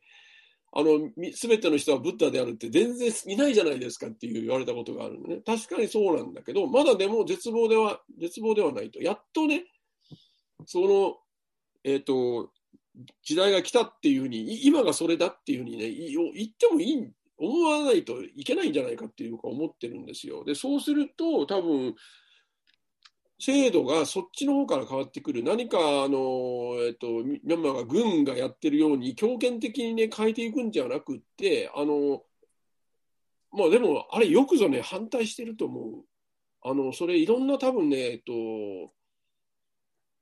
今だからああいうあのネットを使って、まあ、いろいろ制限されてるみたいに使ったりいろいろしてああいうふうに運動が、ね、起こるんじゃないかっていうふうに思ってるんですよね。昔だったらあの、えっ、ー、となんだっけマグニフィセントセブンみたいなあの誰か外にねリソースを、えっと、探して雇ってその書いてもらうしかないかもしれないけど今は内側からまあ命を落としてですけどね多くの犠牲を払ってたけど変えようとする動きがああやって全世界に報じられているっていうようなことは多分あのいい印なん、まあ、もちろん起きてる起きてること自体は悲惨だけど全あの長い目で見たらこれやっぱりいい印なんじゃないかなと思う思ってるので、あのだからこの5リメンバランスをみんなが、えっと、実行しだしてだんだんそれがあのこうすべきじゃなくて自然に行動とかその見て見ぬふりしないとかちょそそのあのもう少しそれこういう事件が今までだったら、えっと、起こっていたようなことが、まあ、自然に起こらなくなる道元さんじゃないけど 悪いことしないんじゃなくて悪いことができなくなるような感じが、まあ、こういうのはだからこういうこと言うとねそんな夢物語はって言ってファンタジーでしょっていう現実見なさいよって多分言われるとは思いますけど多分それだけじゃダメだと思うけどこうそういうのも、えっと、一つのあの目立たないかもしれないけど、動きとしては僕らは必要なんじゃないかなっていう。僕はそういうのが結局のところは歴史を変えていくんじゃないかっていうふうに思ってるんですけどね。木村さんの質問なんですか？木村さんがちょっと手をはい。あのー、絶望的な状況というね、ことで、先ほど、あの、今言ったとファンタジーとか、もっと冒頭におっしゃったんで言えば、人間はそういう、うマインドセットをね、持っていると。うん、まあ、ハラリ流今8万年前から3万年前かけて、我々はその想像力を獲得し、それは言語によってね、と固定した。うん、つまり今目の前にないものを過去のものでも未来のもので想像できると。うんうん、ハラリさんですね。ハラリさんね。うんサピエンス全史の。それは今日の話で言えば死後の世界もそうだし、発信もそうだろうし、空の世界もそうだと思うんですよ。うん、で、これって今そういう仏教的な用語を使ったけど、それ以前のね、感性と日本人にも世界中の人もあると思うんですね。うんうん、その一つの紹介はキリスト教離れがしていると。例えば死後の世界を、あの、定型的なプロテスタントやカトリックじゃなくて、ニューヨークの憂鬱のね、ゴーストなんかは、素朴な宗教性が出てきたと。思うんですよね。だからこの素朴な宗教性ですね、これをもっと掘り起こしてみれば、仏教用語もリアリティがあるけども、やっぱりキリスト教の三位一体論は世俗化したなり科学発達したりすると、まああれに付き合ってられんわと言ってですね、仏教とか来てくると思うんですね。うん、同じように仏教の方もせっかくいい言葉あるけど、もうちょっと心に響くためには、仏教とかキリスト教以前のね、宗教的感性、これに働きかける。まあ、それも可能だと人間はそもそもそういうフィクション、ファンタジーの世界に来てますから、うん、このファンタジーはいじめ事件とかミャンマーの軍部のように、ああいうふうにも行くし、また別の方向も行くと。じゃあそのスイッチボードの働きをする何かってあたりが、まあ僕は社会学やってると、ちょっとその仏教、性格あるんだけど、その制度とかね、組織とかね、そのあたりのところの分析はちょっと足りないかなと思います。うんうんうんうん、はい。はい、み認めますね、それは。だそういうコラボレーションできるところですね、うん。はい、ありがとうございます。ありがとうございました。時間が11時になってしまいましたけれども、ねはい、ちょっと高山さんからのあの書き込みとかがあの良いので、はい、ちょっとフェイク高山さん、今、55の一番真ん中にいるぞ、俺。あ、それはたまたまですか。いやいやいや、偶然ではない。のご縁です えっと、はい、いや、あの、なん、なんていうんですかね、さっき山下さんのお話を聞いてて、その宗教なき葬儀って、あの、要はなんかこう、うん、もう言葉として自己矛盾を起こしてますよね。じゃあ何のために葬儀してるんだって、その宗教心がない、なければ、もう全くなければ葬儀なんかしなくてもいいわけですよね。要するにご遺体を、あの、まあ、要するにゴミとして捨ててしまえばいいようなものにもかかわらず、やっぱりそれは葬儀は必要なんだよねっていう前提があるにもかかわらず、それに対して宗教に頼らないっていう、この状態っていうのは本当にこれ、あの、わりかし僕の周りでもよく起こっていることなんで、うんね、それは本当にちょっと危機的な状況であるというふうに思っているのと、でもう一つ言うと、その、あの、仏教っていうのは、あの、基本的には本当、実、実、本当のところの事実に基づいて、えー、行われている宗教だと思うんですよね。で、逆に言うと、今のシャバ世界がもうケロンであって、ファンタジーであって、そのファンタジーを当たり前にそのファンタジーでなく現実だと思っちゃってるところが、えーと、それのあの割合がどんどん強くなってると。でそもそも般若心経のところであの天道無双しているあの菩提サッタは天道無双から離れているっていう要するにひっくり返って、えっ、ー、と、我々の世界あのシャバ世界があの当たり前の現実の世界であるっていうそういう前提で多分2500年前のお釈迦様の時代からそうだったと思うんですけども、それが。聖徳太子がほら、世間古家、唯物是心って言ってるからね。ええー、そうです、は、要するに、まあ、嘘で仮であるし、ただ本当はののものは仏だけっていうの言ってるからね。そうですね。で、あのそういったその、まあ、知識層というか、まあ、あの、いにしえの人たちは、まあ、抑えるところはそこを抑えていたんだと思うんですよ。だけど、現代社会ではもうそういったところも抑えてる人すらもなんかかなり少数派になってしまっていて、であるからそのなんていうんですかね、理性で、えー、抑えることができるような社会の設計をしていこうっていう、うん、その方向性がその今の法制度だと思うんですね。だからそこのあの、なんていうかな、やっぱりその天道っていうか、その逆さまに世の中の人たちが見ている状況、あと仏教がどうしてもその絵空事であるとか空想の出来事であるとか抽象的な話であるっていうようなところからもっと本当に現実的な事実に基づいて最も確からしいところに立脚してるんですよっていうことをもっともっとあの我々は言っていくべきじゃないかなっていうふうには思います。あ、すいません。ちょっと感想になっちゃいましたけども。はい、そんな感じです。ありがとうございます。なんかまとめみたいで、すごい。すみません。ありがとうございます。えー、今日はもう、えー、11時過ぎてしまったんで、えー、この辺で終わりたいと思います。えー、長い時間、衣装さん、領土さん、本当にありがとうございました。で、参加してくれた皆様がいて、いたからこその今日のご縁で、この会が、えー、成立しております。本当にいつもいつもありがとうございます。また、えー、よくこういうまとまらないあのなんか妄想みたいな話聞いていただいてありがとうございます。皆さんの patience にあの感謝いたします。本当本当にそうだと思う。こんなことやってないと思うよくいくらズーム対談さんは楽しんで言ってるけど、周りはどうなんだろうって。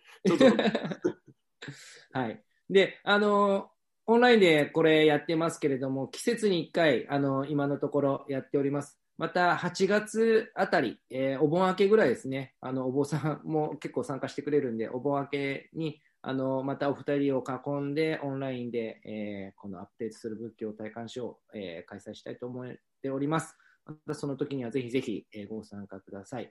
で、また来月、えー、再来月と、えー、衣装さんを囲む会、領土さんを囲む会、お一人ずつえー、お招きしての会は、えー、開催予定です。またそちらも合わせて皆様ご参加ください。よろしくお願いします。えー、藤村さんどうでしょうか？はい、お疲れ様でした。えっと、アップデートする仏教らしい一夜になったなという。もうここです。どういうやつ？ここここでしかありえない、もう。ありえないでしょう。縦横無尽の領域横断というですね。ここだけの話にしてくださいね。ここまで、ここだけの話もだいぶ多いかもしれないですけど、それもまさにアップデートで本当にいい回になったかなと思います。あの、書きましたが、今日の録画はですね、また後日、あの編集して公開しますので、振り返りにもお使いくださいということですね。はい。本当今日はありがとうございました、皆さん。本当にありがとうございました。あの、も深まったと思います。本当にありがとうございます。以上です。ありがとうございます。編集作業も本当、藤村さんがいつもあのお一人で やってくれてます。本当にあの感謝しております。高山さんがいつもあのテロップになる文章を書いてくれてるんで、あ そう助かってあれが本当役に立ちますよね。あの音聞いただけ分からない、ね、言葉いっぱいありますから、ね。多いですからね。うん、僕が板書できないからね、板書してくれてる感じで。はい。皆さんのもあの力を合わせて、はい。あの、なってますので、よろ、本当ありがとうございます。はい。皆さん、本当に皆様のご縁で、この場が成り立っております。本当にありがとうございます。はい。両道さん、衣装さん、えー、最後に一言ずつよろしくお願いします。はい、あの、えー、おやすみなさい。はい、はい、明日もあのあ安らかな眠りがああなたの、えーと、明日を、えーと、もたらしますように。なんだこの祈りは。ありがとうございます。はい、皆さん本当にどうもありがとうございました。またよろしくお願いいたします。はい、ありがとうございました。それでは遅くなりまして、どうも申し訳ございませんでした。これにて、えー、今日は終了したいと思います。また、えー、See you next time です。おやすみなさい。おやすみなさい。はい、タマンダブス、タマンダマンダブス。ありがとうございました。